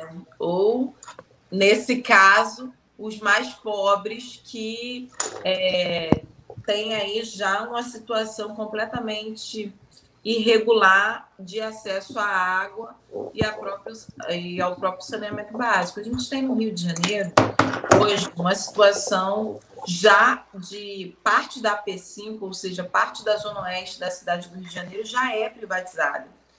E a concessionária ali, o contrato de concessão, por exemplo, é, desobriga a, a concessionária a prever é, o tratamento de esgoto e também é, o acesso à água, justamente em bairros considerados não urbanizados, ou seja, as favelas, e é, bairros não, né? Em locais não urbanizados, então, a gente já prevê que a favela não será aí uma prioridade e também espaços onde não há segurança, supostamente segurança. Então, a gente já tem parte da Zona Oeste vivendo uma situação muito delicada na cidade do Rio de Janeiro, e eu digo a cidade do Rio de Janeiro porque é um exemplo importante do que representa essa, é, do que pode representar a privatização da SEDAI. A gente tem uma cidade é, metropolitana, enfim, aquece e, e dialoga com todas as outras pequenas cidades ao seu redor. Então, a gente tem aqui um centro nervoso onde é, a, o saneamento básico e a água já são um problema. A gente, só para vocês terem uma ideia, a gente chega a cerca de 9 milhões de pessoas a cada problema com é, a distribuição enfim, a captação, distribuição da água e de todo o trabalho de saneamento básico. A gente tem um problema que é importante falar das gestões da cidade, né? A gente passou por gestões, então hoje há um clamor social, inclusive, pela própria privatização, porque o serviço entregue não está a contento, né? Já tem dois verões que a gente bebe água com sabor, com cheiro, enfim, tudo aquilo, aqueles níveis, níveis de potabilidade estão completamente qualificados pelo que aconteceu numa gestão das, em duas, nas duas últimas gestões da cidade, da SEDAI, que colocou isso em prejuízo. Mas é, o governo eleito, é, o governador é, Wilson Witzel, que tinha se comprometido ali a não privatizar a SEDAI, ele retorna essa ideia, descumpre aí um, uma, uma promessa de campanha, justamente para consolidar esse laço com Paulo Guedes, consolidar esse laço com o próprio Bolsonaro. Então, ele coloca gestões que comprometeram demais a, a, a qualidade é, do serviço prestado pela cidade. No primeiro ano do governo Witzel, ele coloca é, o Hélio Cabral, um conhecido aí já antigo, é, teve a ver exatamente com a gestão, com a péssima gestão ali diante do, do despejo da Samarco. Então a gente já vi que vi, vinha uma pessoa que não tinha comprometimento algum. E ali ele já mandou de cara mais de 50 funcionários, mais de 50, chegou a 60 funcionários é, que trabalhavam especificamente com essa especialidade da qualidade da água, foram mandados embora. Então, isso já deu um baque muito grande, já no primeiro ano é, do governo Witzel. Agora, no segundo ano, e teve uma pressão em cima é, do Hélio Cabral, ele foi exonerado e hoje, é, no passado, né, assumiu outro presidente que manteve essa lógica é, absurda de sucateamento da estrutura da cidade, justamente para, nesse momento, ter uma boa justificativa, um apelo social para sua privatização. Ou seja, há um processo orquestrado pelo governo do Estado de entregar um serviço de péssima qualidade para justificar a privatização da cidade. Eu mando, Florestan. É, bom dia, deputada Renata Souza. Prazer tê-la aqui bom dia. Despertador. É, eu queria, a gente que é de fora não conhece bem aí a política local, eu queria que a senhora nos dissesse como é a correlação de forças dentro da Assembleia Legislativa, ou quando o governo tem maioria, se tem maioria, para explicar um pouco aqui para o resto do Brasil como é que é a política local. Bom, eu, mano, é, a gente tem uma correlação de forças ali muito, muito, muito interessante de se avaliar, né? Porque a gente tinha é, um governo com Witzel antes dele ser, antes dele ser afastado pelo processo aí em curso de impeachment. Amanhã a gente vai ter um fechamento, um possível fechamento do processo de impeachment é, do Wilson Witzel, mas a relação com o governo é, em exercício, né, com o Cláudio Castro, sempre foi uma relação pautada a partir do, do presidente da Assembleia Legislativa, André Siciliano, porque o Cláudio Castro, uma figura que tem pouca expressão na política no Rio de Janeiro, mas que, evidentemente, é, precisou da ajuda do siciliano para compor uma maioria ali em todas as votações. Então, a gente tem aí é, 70 deputados, a gente tem 20, a gente consegue uns 20 do nosso campo, né, entre esquerda e um pedacinho progressista, a gente consegue ali umas 20 pessoas. Tem umas 20 pessoas também é, da direita, da extrema direita, que se organiza, né? A gente teve aí uma votação muito expressiva do PSL aqui no Rio de Janeiro, mas esse PSL ele inclusive se dividiu naquele momento onde o Witzel estava é, é, mais enfático contra o Bolsonaro, então teve ali um, um, uma mexida de cadeiras, né, para aqueles que eram bolsonaristas raiz, né, os fiéis, aqueles que seguem o Bolsonaro, e aqueles outros que seguem o Bolsonaro é, por puro oportunismo, né? A gente vê que figuras que quebraram a placa da Marielle, por exemplo, se encaixam nesse momento é, de, de mexida de tabuleiro, justamente para ficar ao lado do vice. Então, tem 20 né, é, nesse campo. E tem outros 30, digamos assim, né, que, que fica flutuando, né? Flutuando entre governo e, e relação ali diretamente com o siciliano. Então, a gente pode tirar uns 15 aí, que é mais base governista mesmo, e outros 15 que vai flutuar de acordo, mais flutuantes, digamos assim, de acordo com os interesses ali envolvidos, com quem ali vai ter maior poder de barganha. No último momento, nos últimos tempos, quem manda nessa barganha é o próprio presidente da casa.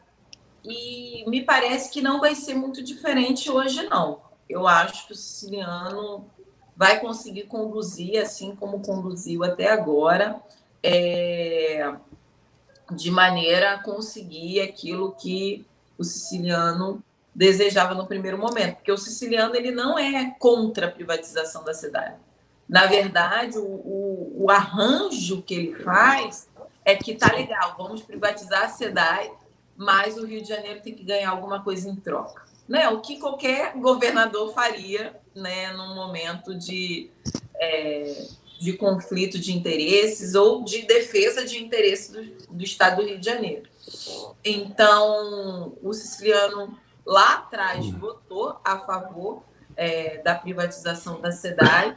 Nesse momento, não há nada que nos aponte que ele seja contra a privatização da SEDAI, ele, é, ele se mantém nesse, nesse sentido, mas, ao mesmo tempo, ele, ele submete essa situação à renovação do regime de recuperação fiscal. Então, eu acho que esse é um elemento importante para a gente analisar a correlação de forças ali, porque, nesse sentido, a gente viu aí a entrada ontem do Flávio Bolsonaro na, na, na disputa, né? Eles pediram um vídeo para o Flávio Bolsonaro, foi colocado no grupo dos deputados e das deputadas, é, ele é, provando por A mais B por que seria importante a privatização da SEDAI e meio que convoca os aliados dele.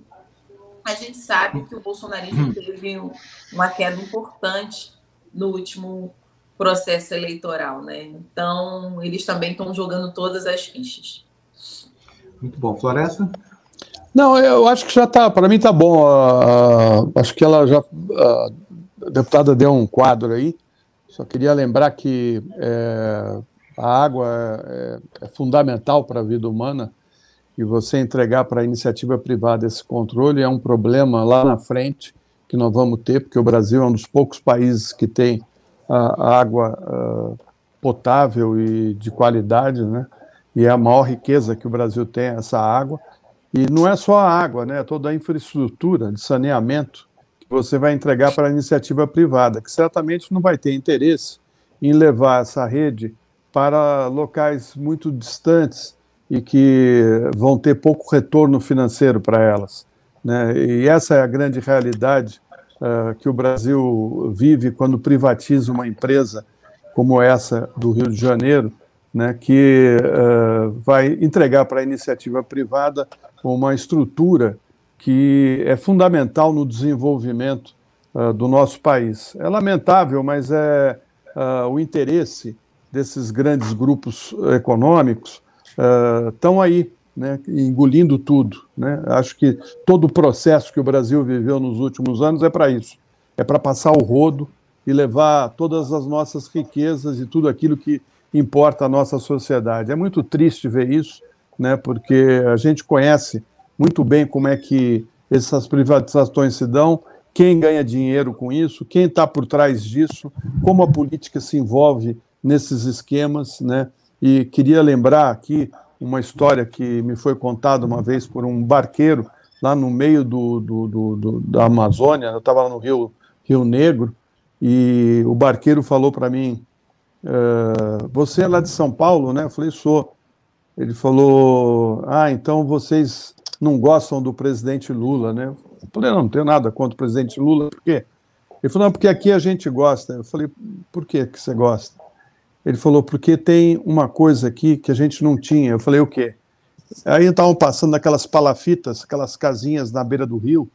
Ele falou: tá vendo ali dentro, moço? Tem geladeira, tem televisão, tem rádio. Sabe o que é isso?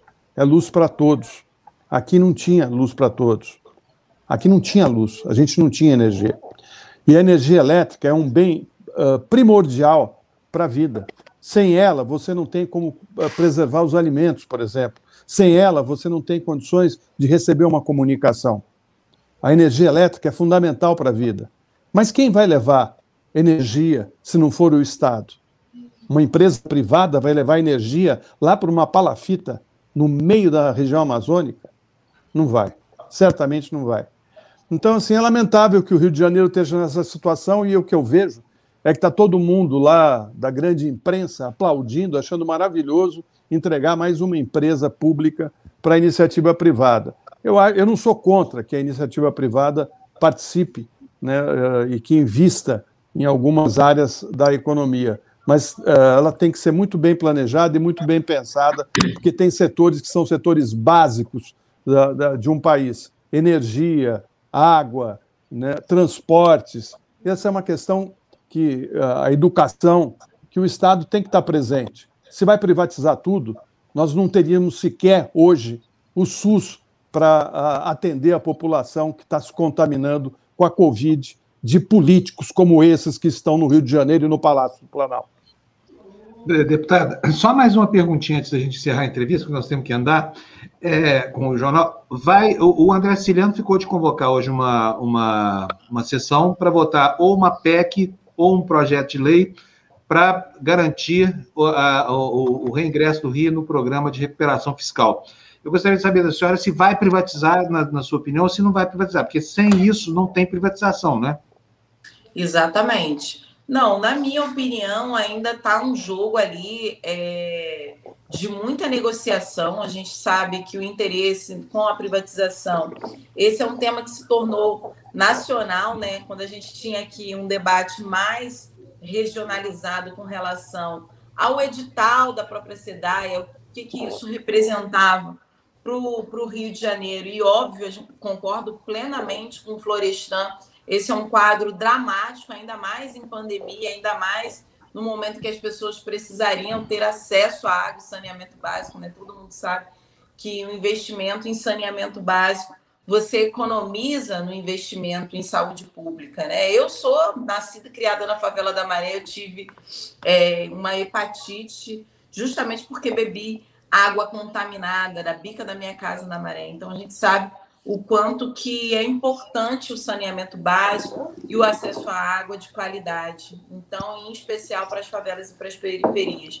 Mas, mas há aqui um, um, primeiro, então eu não consigo te dizer hoje se a, se a SEDAI vai ser privatizada ou não, mas a gente está entrando hoje com ação popular, nós do PSOL, a gente tem assinatura de alguns integrantes do PT, o próprio Luiz Paulo assina conosco é, para que a gente possa impedir aí é, o leilão da SEDAI. Mas é mais uma ação que a gente está fazendo e claro, né, a gente vai fazer de tudo. A gente está marcado para amanhã, né, numa situação que houve pouco debate é, público, mas evidentemente que é, o tema hoje, ainda que seja SEDAI, ainda que seja um tema tão fundamental e importante extravasou aqui no Rio de Janeiro para uma disputa é, de quem é que tem mais condições de arregimentar um maior é, público para é, a disputa de 2022. Então, assim, hoje a SEDAI, né, esse leilão está sendo utilizado, inclusive, como barganha política, porque o Bolsonaro ainda vai decidir é, quem vai ser o candidato dele a governador no Rio de Janeiro e o, e o Cláudio Castro pleiteia esse lugar de maneira é, muito enfática. E uma das coisas que ele apostou alto foi justamente a entrega da SEDA iniciativa privada. A gente tem chamado aqui que é a joia da coroa para o Paulo Guedes é, é, nessa sanha privatista que se comprometeu o governo Bolsonaro, a SEDAI seria grande joia é, da rainha, né? Então é muito importante dizer que isso mexeu com todo o tabuleiro e o que pode é, vir a ser as disputas eleitorais no próximo período, uma vez que o próprio presidente da Assembleia Legislativa, André Siciliano, está se colocando aí, muita gente chama ele de primeiro-ministro, né? Ou seja, faz muitas das ações que um governador de estado teria que fazer, por exemplo, como essa, é, de submeter a minimamente uma, é, a atualização do regime de recuperação fiscal e que, portanto, ele seria um nome interessante aí para concorrer ao governo do estado. Então, é, é um deputado. Tema... Deixa eu só perguntar, eu preciso encerrar a entrevista porque nós já ah, já já estamos há muito tempo aqui, mas antes eu precisava saber mais uma coisinha da senhora. Quais foram, bem rapidinho, deputada, por favor, quais foram as ameaças que o siciliano não detalhou? Do que, que o Cláudio Castro estaria ameaçando os deputados na Assembleia? E que deputados foram ameaçados? A senhora sabe, não? Bom, não sei quais foram os deputados ameaçados. O que eu sei é que houve ligação do próprio Flávio Bolsonaro para cada um dos deputados, dizendo que, para cada um não, por deputados ali flutuantes, que era para fechar junto com o Cláudio Castro, justamente porque devia favores aí à família Bolsonaro. Então, foi meio que nesse sentido, uma cobrança ali de não só visibilidade, não só é, da política, mas diante do que a família Bolsonaro construiu é, para ter hoje a maior bancada é, na Assembleia Legislativa, para respaldar o governo Cláudio Castro, enfim. É, basicamente, a gente ter o Flávio Bolsonaro construindo essa, essa forma mais impactante de pressão externa à própria Assembleia Legislativa. É, Assembleia Legislativa foi o que houve nesse momento. Então, a própria ligação do senador Flávio Bolsonaro. Muito obrigado, deputada. Foi um prazer receber mais uma vez você aqui. Boa sorte, hoje vamos estar acompanhando. A sessão vai ser quente hoje lá na Assembleia Legislativa é do Rio. Isso. Obrigada. Boa sorte. Um abraço, obrigada. deputado. Obrigado, tchau, viu? Tchau, Um beijo. Tchau, tchau, deputada. Tchau, obrigada, deputada. E tchau, até a próxima. Tchau, tchau. Obrigado, viu, deputado? Muito gentil de atender a gente aqui. Alguém quer fazer mais algum comentário, Beli? Cara, eu, eu, preciso fazer um comentário, eu vou ter que sair. Então vai, vai, vai, lá. Eu fico aqui com o Vai lá. Bom dia para você. Obrigado. Até daqui a pouco tem fura-bolha hoje, hein, gente? Não é esqueçam, daqui a pouco, meio-dia, nós estamos aqui, né, Floresta? Isso aí. Tchau, gente. Abração, Floresta. Tchau, tchau. Eu, mano, e Beli, vocês querem é, comentar alguma coisa sobre isso? Mais não? Está faltando? Não, é tá um clima de, de, É isso, né? Tá bom, de privatização da cidade, já cumprindo aqui a nossa parte. Beli? Não, também não, né? Então, vou trazer para a tela o nosso querido Tebni, que está aqui já esperando a gente para dar as notícias aqui da América Latina. Bom dia, Tebni. Como bom vai, dia, bom dia, pessoal. Tudo bem? Bom, dia. Olha, na América Latina, eh, vamos falar um pouquinho mais para cima, sabe? Opa! Porque no sul da Flórida, nos Estados Unidos, certo? Perto, perto de Miami, tem uma escola muito particular, muito especial, chama Centner Academy. Tá? É, nessa escola. Deixa eu só, desculpa, deixa eu só dispensar aqui o Elmano, se ele quiser, porque todo mundo tem o que fazer aqui. A Beli fica comigo mais um pouquinho aqui, me fazendo companhia, pode ser, Beli? Eu, mano, vai nessa, então a gente se encontra daqui a pouco, depois no, no, no Abertura, tá bom? Um abração para você. Eu tenho que sair. Um abraço, Tebni. Prazer, viu? Boa sorte. Abraço, aí. Um abraço, mano. Valeu, tchau, tchau. Tchau, tchau Beli. Tchau, mano. Até daqui a pouco, então. Continua, Tebni. Desculpa ter Então, eu estava falando que tem uma escola que é de propriedade de uma mulher chamada Leila Centner. E o negócio dela é uma escola que tem 300 alunos, desde a pré-escola, quer dizer, desde a creche até a oitava série. Ela é absolutamente anti-vacina. Diz que não contratará nenhum professor que tenha sido vacinado. E os que já foram pediram que não se aproximem dos alunos. Não sei como vai fazer para, para dar as aulas, né? porque não pode se aproximar dos alunos, mas ela está nessa empreitada é, e, e, é interessante, sabe? Eu acho que ela fez é, medicina junto com um tenente que dá uma de capitão por aí, por, por esses lados, né?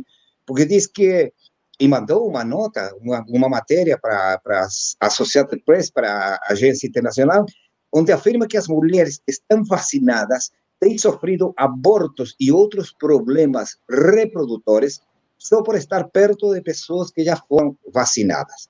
Olha, é, é uma boa escola. Eu gostaria de estudar medicina aí porque deve ser rapidinho e, facinho, e facinho, né?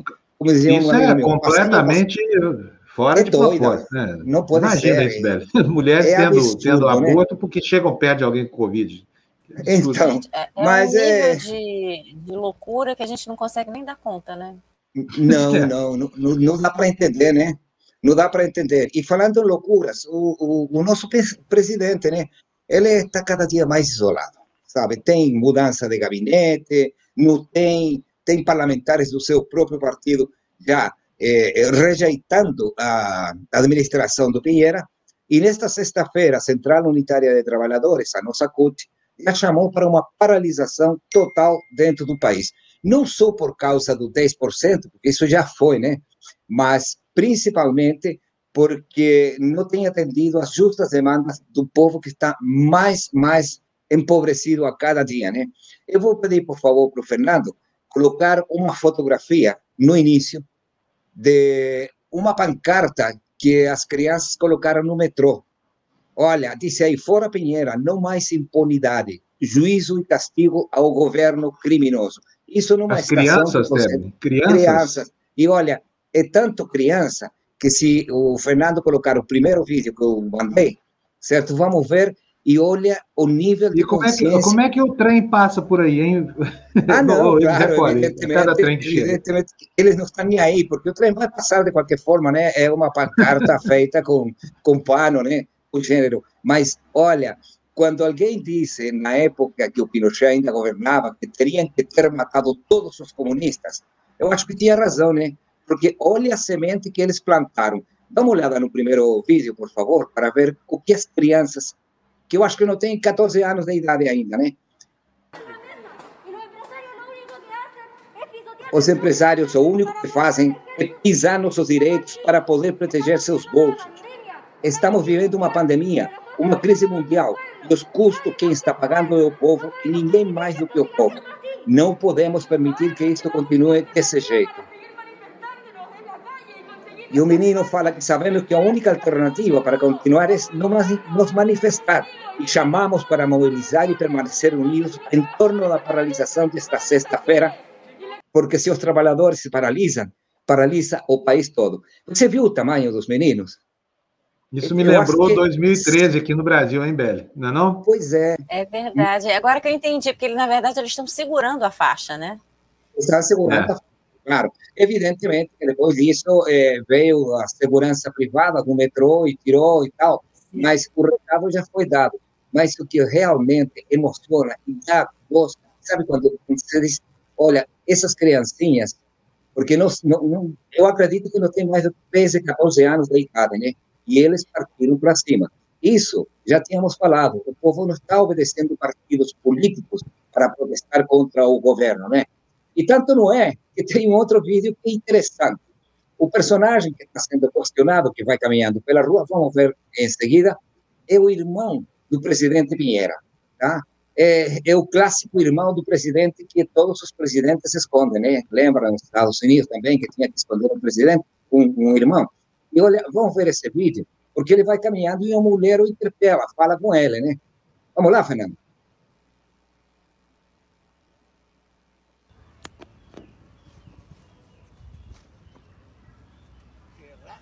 Esse é o Miguel Pinheira, irmão de Sebastião Pinheira.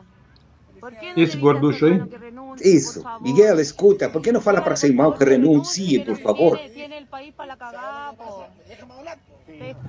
Deixa eu falar. Eu falei, mas ele não me atende. Ele é muito teimoso, né? o Bolsonaro devia ter um irmão desse aí, viu? Então, eu falei, mas ele não quer que eu... Manda ele para outro país, pelo amor de Deus. Não, Pede não fala isso não, vai que manda aqui para o Brasil, é, pelo amor de Deus. Já basta os Trover aqui. É, não queremos Você tá vendo? Olha, e, e, e, ele é um, personagem muito especial, né? Ele é motivo de, de, de piadas e tal. O cara só, sabe, é, é, tem bares noturnos. Quer dizer, é, é uma coisa que eles estão geralmente querendo esconder, né? Mas ele vai e fala. Ele diz que não, não, não aceita que o presidente continue. Pô. Ele é teimoso. Você viu o que ele fala, né? Mas isso num país que também tem problemas com água. Só que o nosso problema vem de muitos anos, quando privatizaram totalmente as águas. Os chilenos. É, atenção, carioca, atenção, fluminense. Olha, ouçam isso que o Tebni está falando, sabe? No Chile, olha, venderam tudo para iniciativa privada. Se tomar um copo d'água, você tem que pagar royalties para uma empresa privada, não é isso? Se pois você é. ligar o bidê da sua casa, tem que pagar royalties, da mesma forma, para uma empresa olha, privada. A, a, a, água, saneamento básico, eh, tudo isso está em mão de, eh, de, de empresas espanholas. Assim, mas todas, todas. E muda de nome, né? Águas Andinas, é, Águas do, do Maipo. Eles, eles têm é, a propriedade absoluta num país que nunca fez o que deveria fazer. O Chile não depende das chuvas para ter água, depende da neve. E a neve que derrete desce pelos rios e vai para o mar. E o Chile está perdendo aproximadamente 90% da água doce porque ninguém eh, fez açudes como corresponde. E para os espanhóis, evidentemente, se é um negócio vai ganhar dinheiro, como devem estar pensando também os amigos do Guedes aí no, no Brasil, não estão preocupados com isso, não estão preocupados com, com a mudança climática, não estão preocupados com absolutamente nada. Então, pensa o que acontece com os eh, pequenos agricultores, né? Tem uma região um pouquinho ao norte de, de Santiago, onde os grandes fazendeiros estão plantando abacates, uma espécie que é, é muito cara, mas cara mesmo, entendeu? E, e, simplesmente a pequena agricultura está desertificando porque nem os lençóis freáticos já têm mais água e não tem condições também para estar comprando motores, extrair água do subsolo e, e ninguém faz nada. Isso é o que é o pior. Então, estamos esperando aqui no Chile que a constituinte a constituinte que vai começar a, a ser eleita dia 15, 16, venha colocar um freio nessa situação, porque caso contrário, vamos ficar simplesmente com um deserto que já vem de Atacama se aproximando assim a passos agigantados para o centro do país. Enquanto isso, a gola dos grandes empresários eh, extrai a água, detém a água, são os proprietários, né? Então eles paralisam a água que vai escorrendo da cordilheira para o mar e ficam só eles com água, enquanto os pequenos agricultores não têm absolutamente nada. Era isso que tinha para hoje, tá? Tá ótimo, bem em cima do que a gente está falando aqui, privatização Exato. da SEDAI, essa coisa toda. Muito bom. Deixa eu só agradecer aqui o Rubens Alves por ter chegado aqui na nossa comunidade, virou membro. O Luiz Alberto Lourenço também. O Luiz Alberto acho que está voltando. Então, desejo aos dois que fiquem aqui conosco aqui durante muito tempo e que se sirvam bastante da nossa comunidade, que é ótimo. Aliás, hoje eu estou vendo uma brigaiada aqui na, na, nossa área de comentários aqui, petistas e ciristas se batendo. Gente, vamos, vamos falar sério. Não precisa disso agora. Vamos brigar lá em 2022, porque tem um chão para chegar até lá, sabe? Não quero me meter na conversa de vocês, não. Eu estou vendo assim, o debate acontece no nível caloroso e respeitar, mas eu acho que talvez fosse mais produtivo deixar essa discussão para 2022. Mero palpite, vocês têm direito de se digladiar à vontade aqui, mas preciso lembrar que nós temos muitas coisas em comum, além de discutir o nome, né? Lá na frente, vamos brigar lá na frente, nós vamos ter muito motivo para brigar lá na frente, não tem problema nenhum. Vamos deixar os dois grandes protagonistas aqui, Lula e Ciro, se baterem eles mesmos, sem fazer disso uma caixa de eco que nos impeça a convivência mais tarde. Todo mundo vai precisar, afinal de contas, podemos até divergir, mas né, mãozinha dada. Porque se a gente não der as mãos, nós não vamos ter uma democracia depois para desfrutar dessa, dessa beligerância toda, eu diria. Beli, quer falar mais alguma coisa? Não, só agradecer o Victor que me mandou aquela matéria dos Estados Unidos, daquela escola anti-vacina. Eu não tinha conhecimento ah. disso, mas ele me entregou agora eh, de manhãzinha, né? E mais nada, eu quero só ficar com aquela parte do orgulho, do orgulho que me provocaram os discursos daquelas crianças. A esse, nessa idade, meu amigo, a maioria está jogando videogames e essas coisas, enquanto eles têm uma consciência de classe que já gostaria que tivéssemos todos, não só no Chile, como no resto da América Latina. Muito bom. Tebre, um abração para você, boa quinta-feira, até amanhã, sexta-feira. Não vejo a hora de chegar essa sexta-feira, cansado essa semana, a semana está comprida. Um abração para você, tá, Tebre? Abraço tchau, você tchau. também. Tchau, Tchau, Tebni. Obrigada por trazer boas notícias, viu? Que bom, né? É Pelo menos isso. Um abraço. Tchau, tchau. Abraço, Tebni. Beli, sobrando nós dois aqui agora, é, vamos prestar atenção hoje lá na, na Assembleia do Rio, né? Porque essa vai dar pano para manga. Eu acho que vai acabar numa, numa contenda judicial essa história, sabia? Porque, afinal de contas, o governo federal está muito empenhado nessa história, quer manter o ideário aceso E agora, o que me chama a atenção nisso tudo que a gente discutiu aqui hoje é o comportamento deplorável desse governador Cláudio Castro. O que, que é esse cara, hein? Olha, eu vou te falar, o, o, o eleitor fluminense. É é, o eleitor fluminense deve estar tá, assim encafifado com isso, sabe? Porque elegeram um bandido que é esse Witzel, que legou esse Cláudio Castro, que é um sujeito que, que também tem um comportamento deplorável. Estou nem falando que é ladrão, não sei se é, mas por ser amigo de Flávio e Companhia Limitada, já não recomenda, não é verdade? É, na verdade, o que acontece, né? É, tanto o, o Witzel quanto ele são figuras inexpressivas no, no cenário político carioca, né? Ninguém sabia quem eram os dois. Ninguém sabia que era o Witzel, que dirá o, o vice dele, que ninguém imaginou que um dia se tornaria o, o governador, né? Então, na verdade, o que a gente vê são duas figuras inexpressivas, o Cláudio Castro mais ainda, então são pessoas que não têm articulação política, ou traquejo político, é, e eles se... O Cláudio Castro agora, né, uma vez que o, que o Witzel virou inimigo do, do clã Bolsonaro, o Cláudio Castro se agarrou nesse clã para tentar continuar no poder, né, que é o, o projeto dele, como a deputada Renata também já falou aqui hoje. E o que a gente torce é para que essa história acabe bem para a população né, fluminense, porque a água, como bem lembrou o Florestan, é um bem precioso. A gente colocar isso na, nas mãos da iniciativa privada, certamente é, vai ter consequências nefastas para a população. É isso aí. Me ajuda aqui a agradecer, então, o pessoal que contribuiu tanto com a gente hoje. Né? Vamos lá, Fernando, põe na tela para gente aqui os agradecimentos. Olha, são vários aí. A Débora Oi, Débora, obrigado, querido. Dois reais aí na nossa conta, dizendo que sim, paz, no fim tudo dá certo. É isso aí, né? Tudo que não parece bem é porque ainda não terminou. Vicente, da construtora V2, aqui, ó, dizendo vai mandar hoje o Pix regular, sempre torcendo pela TV, só que ninguém lembra de nós. O que, que nós estamos devendo, Vicente? O que, que nós deixamos de fazer para você? Pode reclamar. Você aqui manda soltar e manda prender. Adolfo Neto pode nos mandou um Pix, Pix de 10 reais. Está falando, de repente, de não ler o Pix? Pode ser isso? Ah, não sei, não sei. Depois eu vou falar com ele. O Vicente é importantíssimo aqui para nós, porque ele é nosso grande contribuinte aqui, entusiasta, sabe? Acho que o Vicente deve estar chateado porque a nossa querida Jéssica, aqui, que era a nossa professora, é, resolveu é, nos, nos legar aqui o curso inteiro que ela deixou, mas ela, ela foi cuidar da vida de outra forma, né? O Adolfo Neto mandou um pix de 10 reais. Adolfo, obrigado. Flávio Ferreira nos mandou 5 reais aí de superchat, dizendo que apesar de lucrativo, os governos vêm fazendo uma péssima gestão manchando a imagem da SEDAI para justificar a venda. Agora, Obeli, a mesma coisa está acontecendo nos Correios, em nível nacional. Enquanto todo o setor de logística cresce exponencialmente no mundo por causa das restrições ao contato social, pandemia, os Correios brasileiros dão uma marcha ré histórica, né? Para quê? Estão acabando com a empresa para dizer, não presta venda, e aí vende baratinho, não é isso?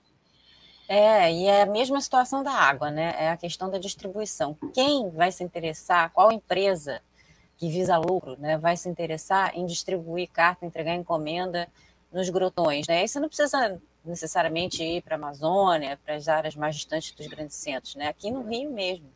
Você tem áreas da, da Baixada Fluminense, as próprias favelas, que têm uma dificuldade enorme. A população desses locais tem uma dificuldade enorme de ter acesso a serviço e o correio é um deles. Muitas vezes não tem nem ruas e tudo. Então, na verdade, os correios conseguem criar uma logística nessas comunidades, nessas regiões, de entregar na rua de baixo, no, no, armazém do fulano de tal, e aí todo mundo vai lá, passa e recolhe. Agora, qual a empresa privatizada, qual a empresa é, é, privada, na verdade, desculpa, qual a empresa privada que vai se interessar em criar esse tipo de logística? É, exatamente. Bom, é isso. Quero agradecer aqui. A, a, a Érica está lembrando a gente. A Érica mandou cincão para a gente. Parabéns, TVD, pelas conquistas. Conquistas nossas, né, Érica? Suas também, que agora faz parte do quadro aqui, nossa comentarista de cinema. E, enfim, todo mundo. A Érica está reclamando aqui que nós não temos lido os Pix. Eu vou fazer isso agora. André nos mandou 4,90. André, super obrigado pelo seu super sticker. Quem mais, Fernando? Fábio Panunzi e Isabelle Gomes. Não mandamos nada hoje, né, Beli? Mas vamos lá, olha. É... Quem mandou Pix para nós hoje? Hã? Márcia Panunzio, minha super prima, mandou dezão. Prima, um beijo para você, muito obrigado, viu? A Sandra Regina Felgueira mandou também 10 reais, obrigadíssimo, Sandra. E só, nos Pix hoje foram só isso. Mas tem os de ontem aqui. Tânia Cabreira nos mandou 35 reais. Tânia, super obrigado para você. Daniel Stefano Santos nos mandou 5. O Adolfo Gustavo Serra nos mandou é, 10 reais. E a Yara é, Bonilha nos mandou 50 reais. Uhul! Muito obrigado para todos vocês, viu, gente? Todo dia eu vou fazer isso. Abrir minha conta do banco aqui, ver quem mandou os Pix para poder agradecer de verdade, tá bom? Vamos nessa, Beli? Vamos? Vamos, vamos sim. Vamos nessa. Então, bom dia para vocês, gente. Vamos lá. Daqui a pouquinho tem tertúlia, daqui 40 minutinhos, e depois tem o Fura Bolha. Beli, um beijo para você, muito obrigado pela sua companhia e um beijo para vocês todos que nos assistiram aqui. Tchau. Tchau, Fábio. Tchau, pessoal.